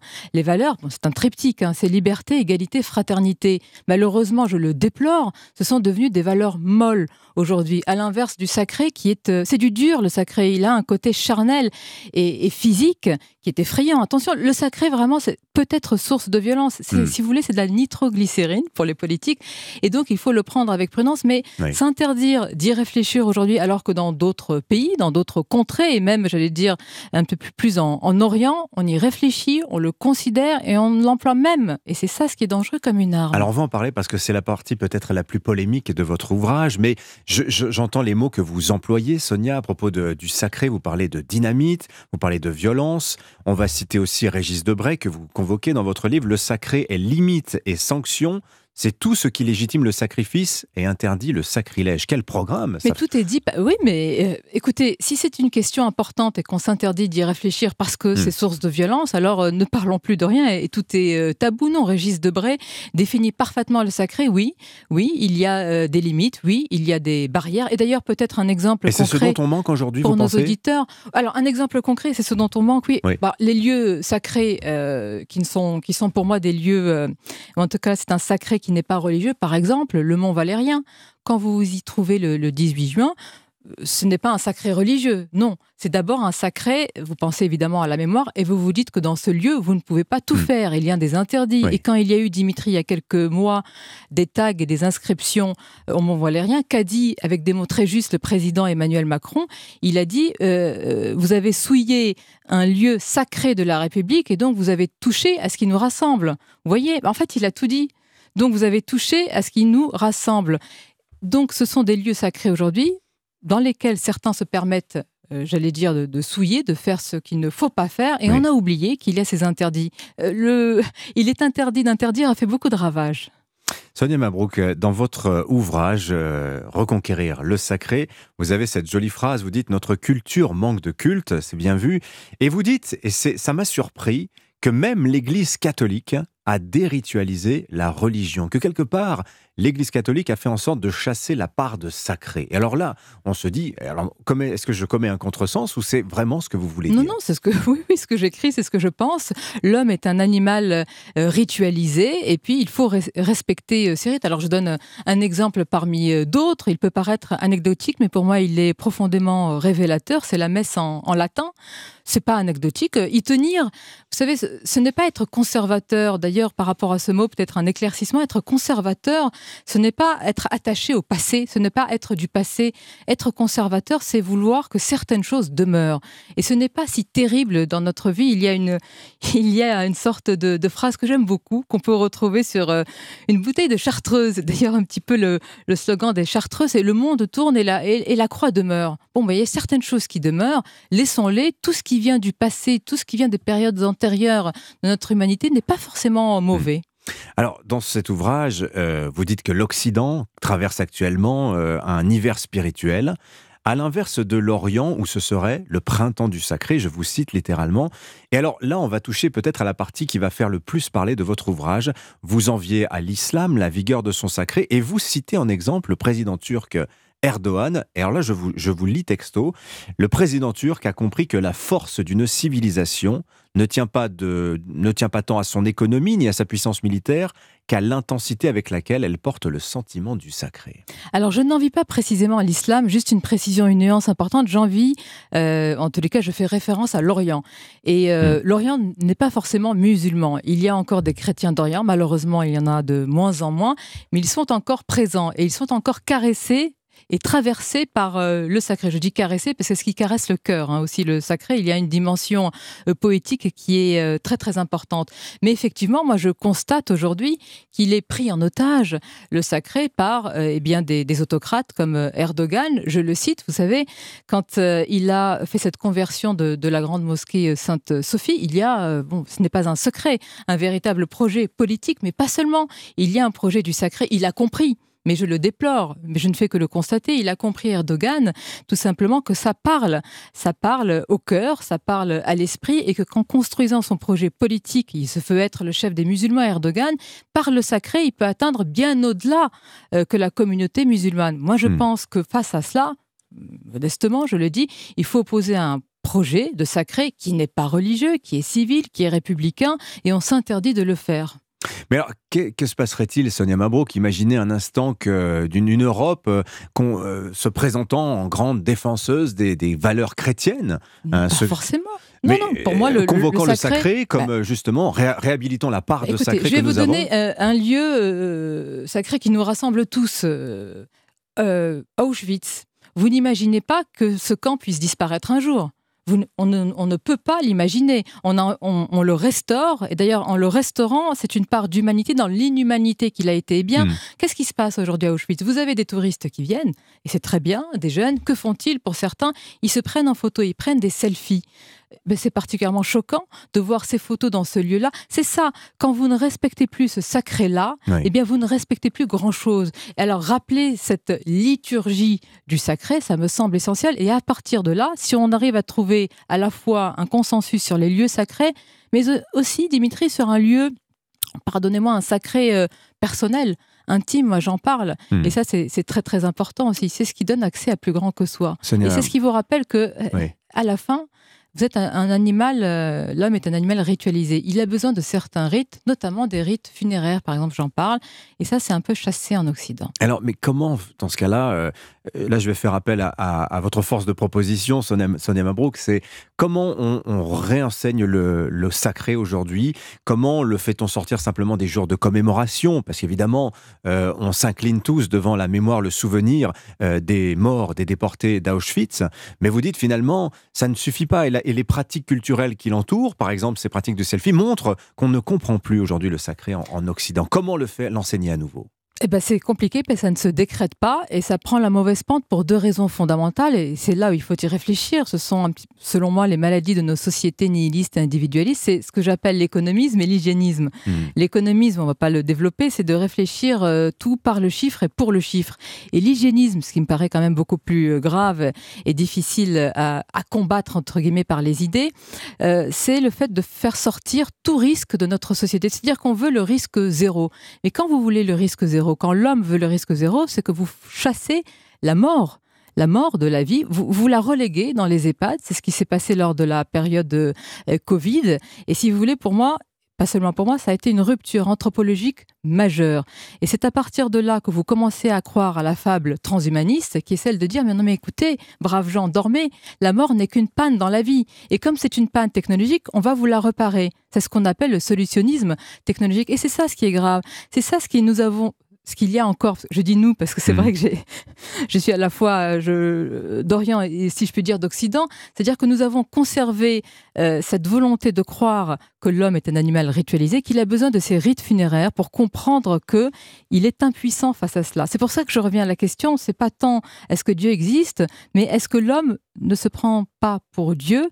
Et au final, c'est non pas le sacré pour reconnecter l'homme au ciel, mais pour le reconnecter à lui-même. Sacré défi. Sacré défi, et on va rester là-dessus. Merci beaucoup, Sonia Mabrouk, d'être venue nous voir ce matin. C'est tellement marrant de vous dire ça comme ça sur Europe 1. Je redonne le titre de votre ouvrage, Reconquérir le sacré, paru aux éditions de l'Observatoire. Vous me laissez ma place lundi ? je reviens de l'autre côté de la table. Je vous la rends volontiers. Peut-être qu'un jour, on inversera les rôles. Avec grand plaisir. Qui poserez les questions. Merci beaucoup, Sonia Mabrouk. On retrouvera avec plaisir, évidemment, lundi à 8h13 sur Europe 1. Dans un instant, restez avec nous. Vos signatures Europe 1, Eugénie Bastier pour sa revue de presse hebdo des idées, et Catherine Ney avec nous. À tout de suite. Europe 1 matin, 7h, 9h, Dimitri Pavlenko. Il est 8h30 pile sur Europe 1, l'essentiel de l'actualité, le journal permanent Christophe Lamarre. Aucune explication ni bilan exact à ce stade après la fusillade qui a fait plusieurs morts à Hambourg hier soir. L'attaque s'est produite dans un centre des témoins de Jéhovah. 6 personnes auraient été tuées, plusieurs seraient gravement blessées selon des médias allemands. Le tireur qui aurait agi seul serait également décédé selon la police. Le chancelier allemand Olaf Scholz déplore un acte de violence brutale. Le 36e sommet franco-britannique aujourd'hui à Paris. Emmanuel Macron s'entretiendra avec Rishi Sunak à l'Élysée. Le Premier ministre britannique dit vouloir ouvrir un nouveau chapitre avec la France. Parmi les dossiers du moment, celui de l'immigration illégale, source de désaccords entre les deux pays. 46 000 clandestins ont tenté de traverser la Manche l'année dernière. Poursuite de l'examen de la réforme des retraites au Sénat. Plus d'1 millier d'amendements et 12 articles restent à discuter avant dimanche soir minuit. Des débats ralentis par de nombreuses suspensions de séances et rappels au règlement. La grève se poursuit dans les raffineries, à l'exception de Port-Jérôme-Gravenchon, où les salariés ont voté la reprise du travail. Grève aussi des éboueurs parisiens. Près de 4 000 tonnes de déchets s'accumulent dans les rues de Paris. Enfin, un choc en football pour ouvrir la 27e journée de Ligue 1. Lille-Lyon à 21h ce soir. Match à suivre dans Europe 1 Sport. Christophe Lamarre, merci à vous. Le temps, Anissa Haddadi, la tempête Larissa a commencé à toucher la France et elle fait des dégâts. Et oui, avec des vents très forts effectivement sur la Bretagne, la Normandie, 4 départements bretons en vigilance orange, vent fort, attention, surtout vigilance orange en Bretagne pour vague submersion. Et puis le sud est également touché avec 7 départements, des Pyrénées-Orientales jusqu'aux 2 départements corse en vigilance orange, vent fort. Il faut savoir que déjà là à 8h du matin, on a relevé des pointes à 115 km/h sur l'île Rousse, 100 km/h sur les Alpes-Maritimes, ça souffle fort. 129 km/h à Superbès dans le Puy-de-Dôme, donc ça ne souffle pas que sur les côtes, le vent est partout aujourd'hui dans les terres. C'est une journée agitée parce qu'on va avoir beaucoup de pluie aussi. Alors ce matin ce sont des petites averses, des pluies qui vont se généraliser sur l'ensemble de la France cet après-midi. Les températures elles baissent légèrement par rapport à hier, avec cet après-midi 8 degrés à Saint-Brieuc, 10 à Paris et Lille, 12 degrés à Saint-Étienne, 14 à Périgueux, 17 degrés pour Ajaccio, 21 à Nice, 22 pour Perpignan. Merci beaucoup Anissa Haddadi, 8h30 7h, 9h, Europe 1 matin. Il est l'heure de vos signatures Europe 1 du vendredi. Dans un instant, Eugénie Bastier pour sa revue de presse hebdo des idées. Bonjour Eugénie. Bonjour Dimitri. On parlera avec vous dans un instant de cinéma. Les hauts qui font du cinéma. Oui. Leur cinéma, plus exactement. Merci, à tout de suite. Catherine Ney, tout d'abord, est avec nous. Bonjour Catherine. Bonjour Dimitri, bonjour à tous. Catherine, vous revenez ce matin sur le bras d'honneur, les bras d'honneur du garde des Sceaux dans l'hémicycle cette semaine, l'histoire d'une journée politique où il n'y a que des perdants. C'était mardi. Oui. Dans l'hémicycle, premier acte, on discute dans l'hémicycle d'une proposition de loi à l'initiative d'Aurore Berger, la présidente du groupe Renaissance, pour étendre le champ d'application de la peine d'inéligibilité au cas de condamnation pour violence aggravée. Toute une liste pour lesquelles elle deviendrait obligatoire et non pas facultative. Un coup de com' après l'affaire Quatennens où le juge n'avait pas cru bon prononcer son inéligibilité.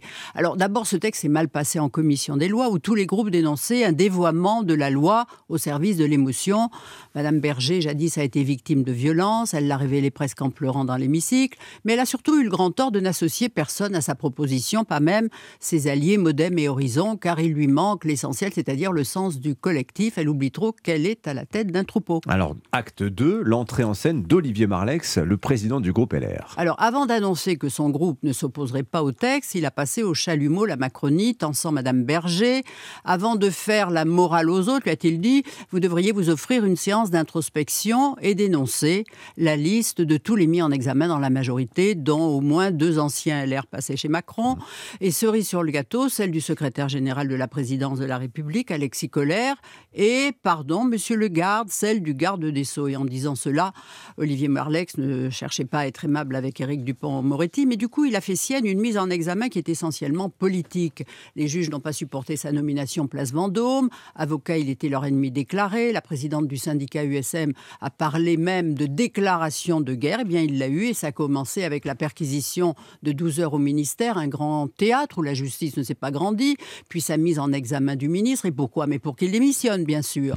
Je ne laisserai pas la justice devenir un pouvoir, avait tranché Emmanuel Macron, très au fait du rôle tordu du procureur Molins. Mais ce rappel d'Olivier Marleix étonne parce qu'il sait combien Nicolas Sarkozy lui-même a été torturé par une magistrature que sa personnalité hystérisée rendait dingue au point de refuser d'entendre ses avocats.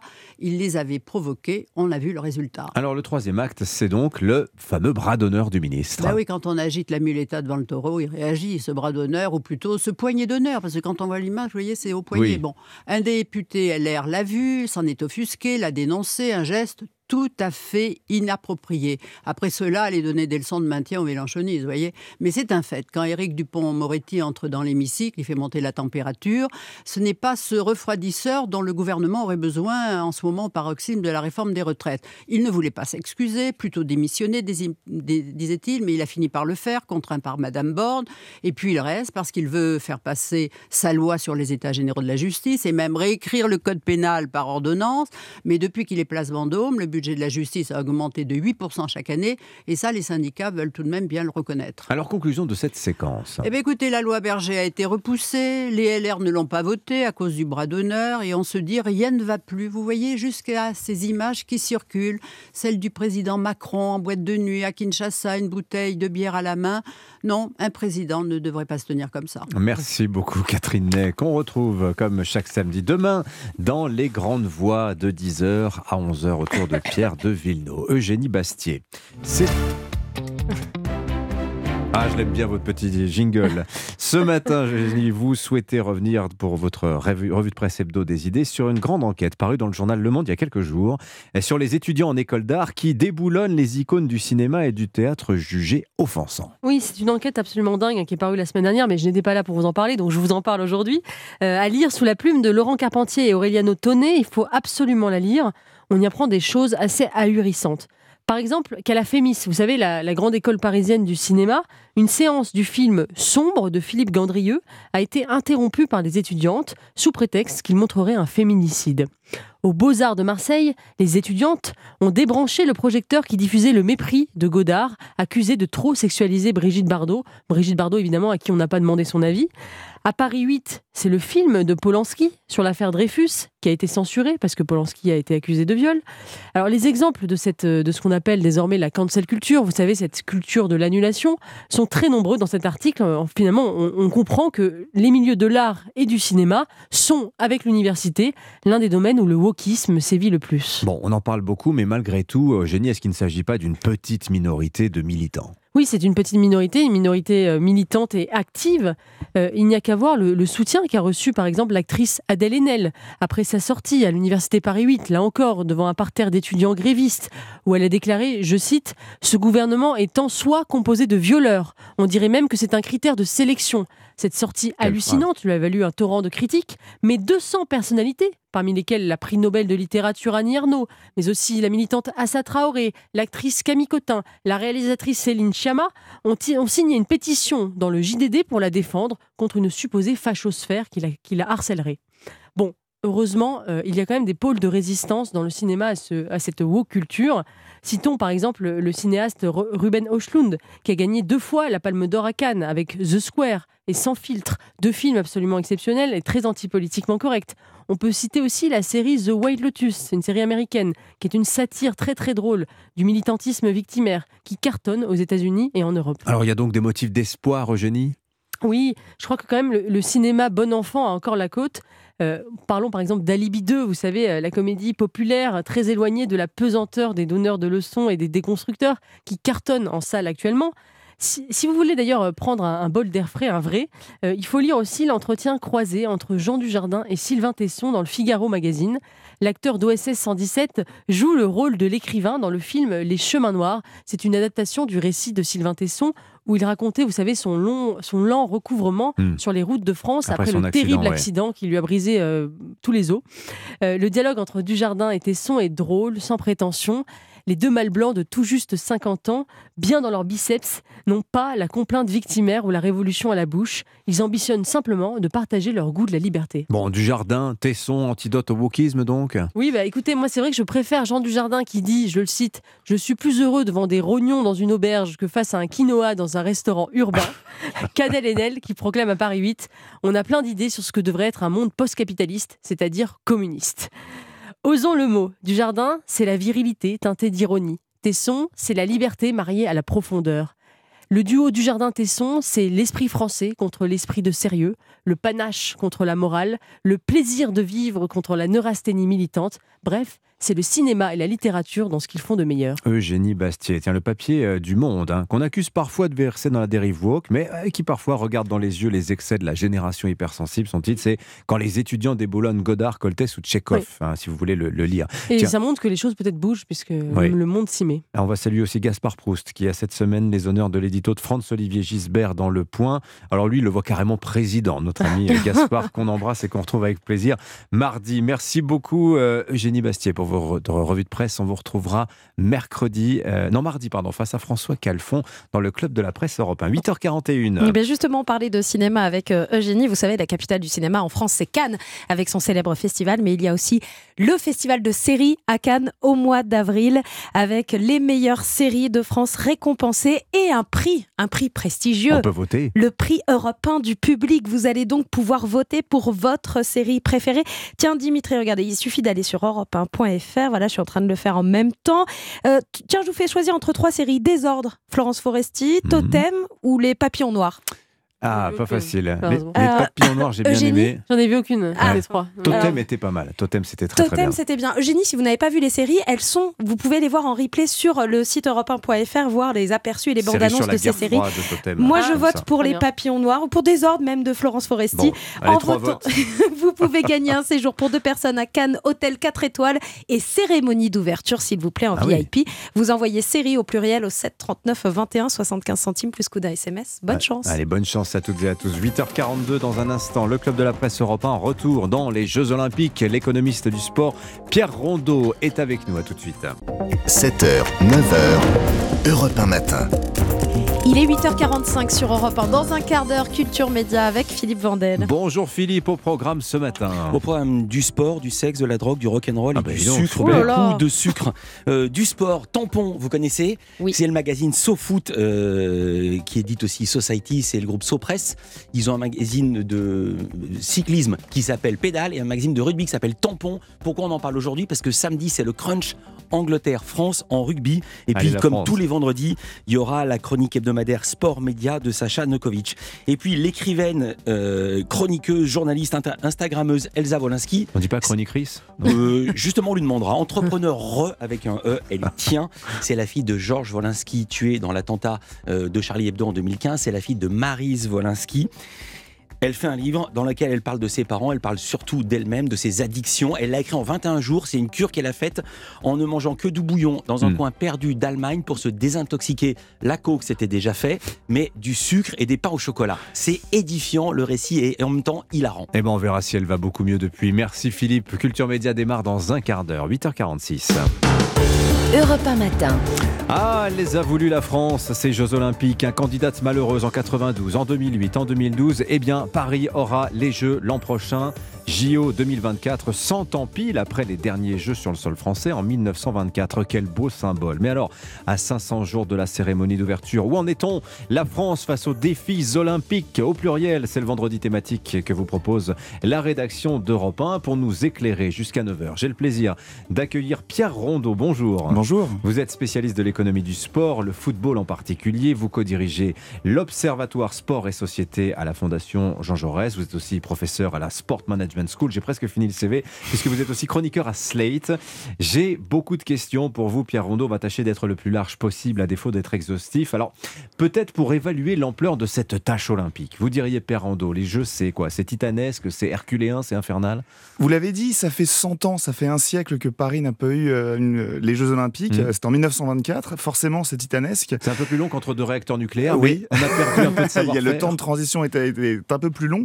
C'est la compétition sportive la plus regardée au monde. On estime qu'il y aura entre 2 et 3 milliards de téléspectateurs. C'est plus que la Coupe du Monde. Si vous voulez, dans l'ordre, la première, c'est les Jeux Olympiques. Ça reste les Jeux Olympiques d'été. Il y aura entre 2 et 3 milliards de téléspectateurs juste pour la cérémonie d'ouverture. On pourrait y revenir parce que Paris a une très grande ambition à son sujet.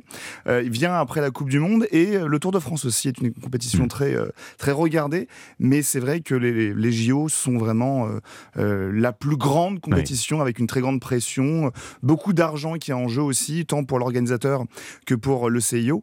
Et donc effectivement, Paris peut avoir la pression. Alors peut-être pour se repérer dans tous ces acronymes, parce qu'il y a une architecture des jeux qui est assez complexe, CIO, COJO, Solidéo, CNOSF. Bon, en bref, Pierre Rondeau, qui fait quoi dans cette grosse machine olympique ? Alors, le CIO, le Comité international olympique, s'occupe de gérer les Jeux olympiques dans leur ensemble, la marque olympique.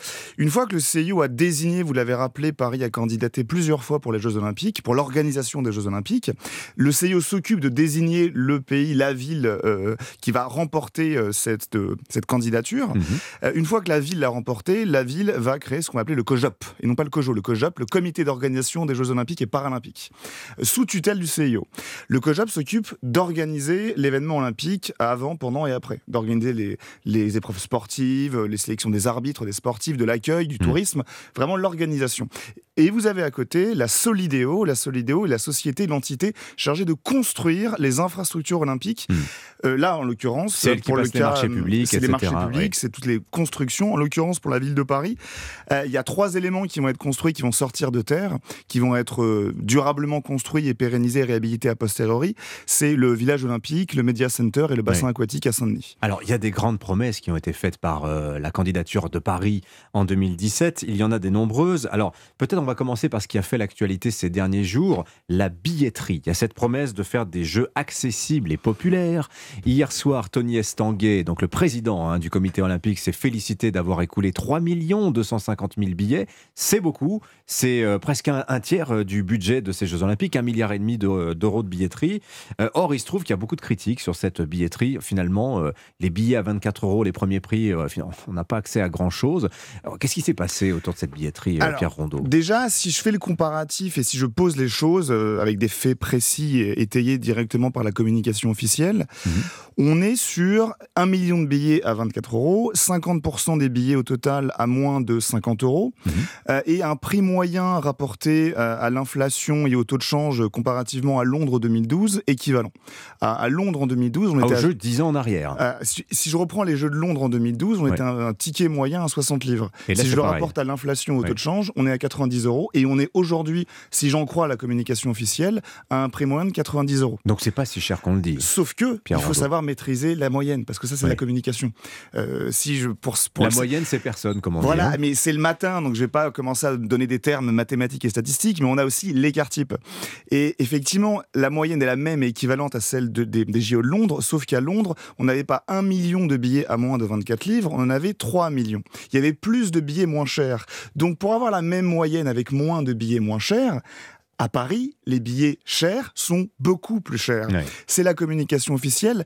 4,5% des billets coûtent plus de 200 €. Sauf que les plus de 200 €, c'est pas 201 €. Certains, d'ailleurs, ont pu témoigner. Ça va de 600, 700, 800, 900 € pour les billets première catégorie.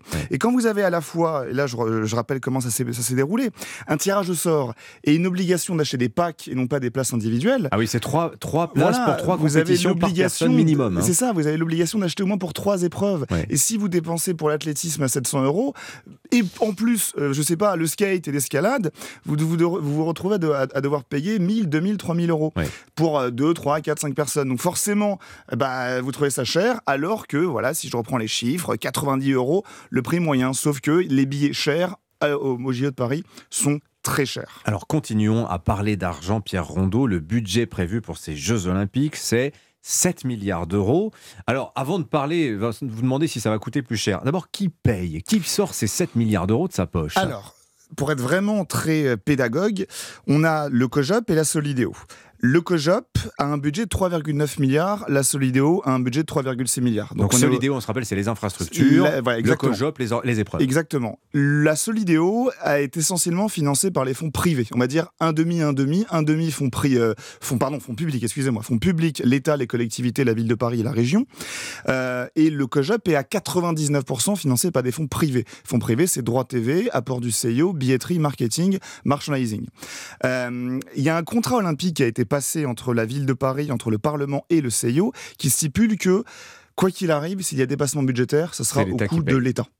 Donc là, aujourd'hui, on est à 3,9 pour le COJOP et 3,6 pour la Solidéo. S'il y a un dépassement qui devra avoir lieu... Donc 7,5 milliards, voilà, mais ça risquerait de dépasser, notamment la Cour des comptes prévoit qu'il y a un risque de dépassement pour l'inflation et la sécurité et les retards des travaux. C'est l'État qui paye. Alors, historiquement, le taux moyen de... 167%. De dépassement du budget. Le taux moyen de dépassement entre le budget ex-ante et le budget final. Donc c'est 2,5 fois plus cher en général. Oui, 167% en moyenne. Donc attendez, si vous me dites qu'on est à 7,5 milliards, si on fait 2,5 fois, ça nous fait... Mais sachez qu'on l'a déjà dépassé. Du 18 milliards là. Alors... Je pense que Paris ne va pas atteindre ce niveau. Mais sachez déjà que Paris, en 2017, quand on a acquis la candidature, on avait un budget prévisionnel de 6,8. D'accord. 6,8 milliards. Et on est à 7,5. On est à 7,5 aujourd'hui. 10%. Voilà, donc c'est pas grand-chose. Il y a deux éléments. Premier élément, si les gens commencent à s'alarmer contre un risque de levée d'impôts s'il y a dépassement, ce qui arrive quasiment à chaque fois, pensez notamment à Montréal en 76, ils ont largement explosé le budget, ils ont levé un impôt pour financer la dette olympique. Sachez que l'État a déjà budgétisé et prévisionné 3 milliards. Il y a déjà, d'ores et déjà, dans les caisses de l'État... Au cas où, dans le PLF 2022, donc en 2021, ils ont voté une réserve de 3 milliards où on pourra venir piocher en fonction. Donc il y a 3 milliards de budgétisés. Maintenant, sur le dépassement, on est à 7,7, ça peut encore augmenter. Il y a, l'inflation. La Cour des comptes estime que juste sur l'inflation, ça pourrait coûter 150 millions d'euros en plus. Vous avez la sécurité. La sécurité, aujourd'hui, on est à 250 millions d'euros de budget. La Cour des comptes demande à ce qu'elle soit à minima doublée. Londres 2012, ça a coûté 1,2 milliard.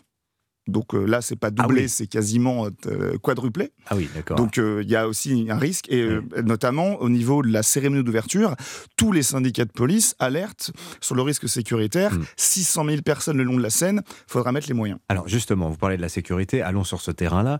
Le journal Marianne, qui consacre sa une cette semaine aux Jeux Olympiques, révélait que Gérald Darmanin, ministre de l'Intérieur, consacre aujourd'hui un tiers de son temps aux Jeux Olympiques. Rendez-vous compte. Enfin, plutôt à la succession d'événements mondiaux qui vont se tenir en France, puisque vous avez le Pape à Marseille en septembre, la Coupe du Monde de rugby en automne, puis le 80e anniversaire du débarquement au printemps prochain, et puis les Jeux Olympiques, où l'on dit que rien que pour la cérémonie d'ouverture, Pierre Andeau, il faudrait 35 000 forces de l'ordre.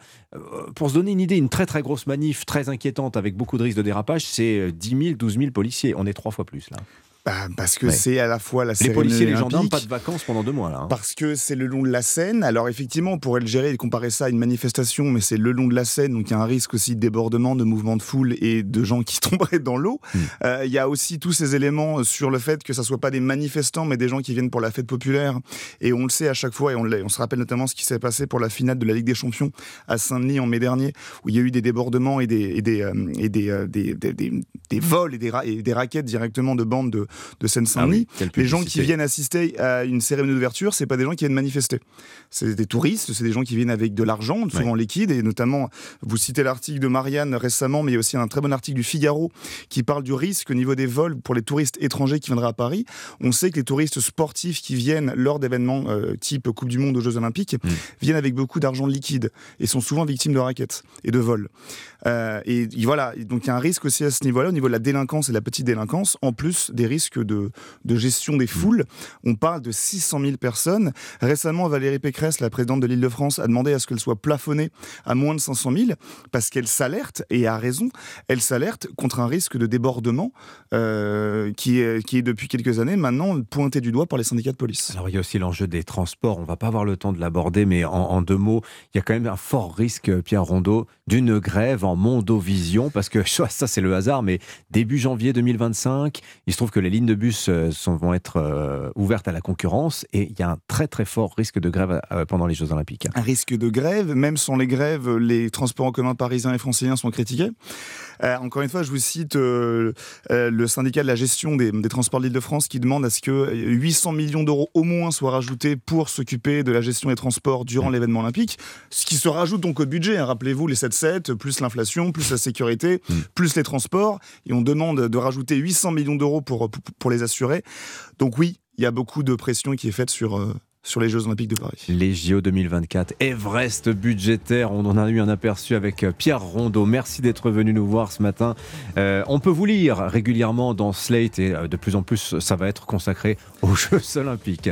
Merci à vous Pierre Rondeau, bonne journée à vous. 8h57, Anissa Haddadi. L'info continue sur Europe 1. Ne manquez pas Europe 1 midi avec Romain Desarbes qui reçoit aujourd'hui Thierry Cotillard, le président du groupement des Mousquetaires. Vous pourrez évidemment réagir, il sera question de consommation 39-21 pour vous inscrire dès maintenant et participer à Europe 1 midi. Et puis l'info, c'est toute la journée sur Europe 1. Quant à moi, je vous retrouve avec plaisir lundi matin dès 7h. Bon week-end à toutes et à tous. Bonne journée. Dans un instant, Culture Média sur Europe 1.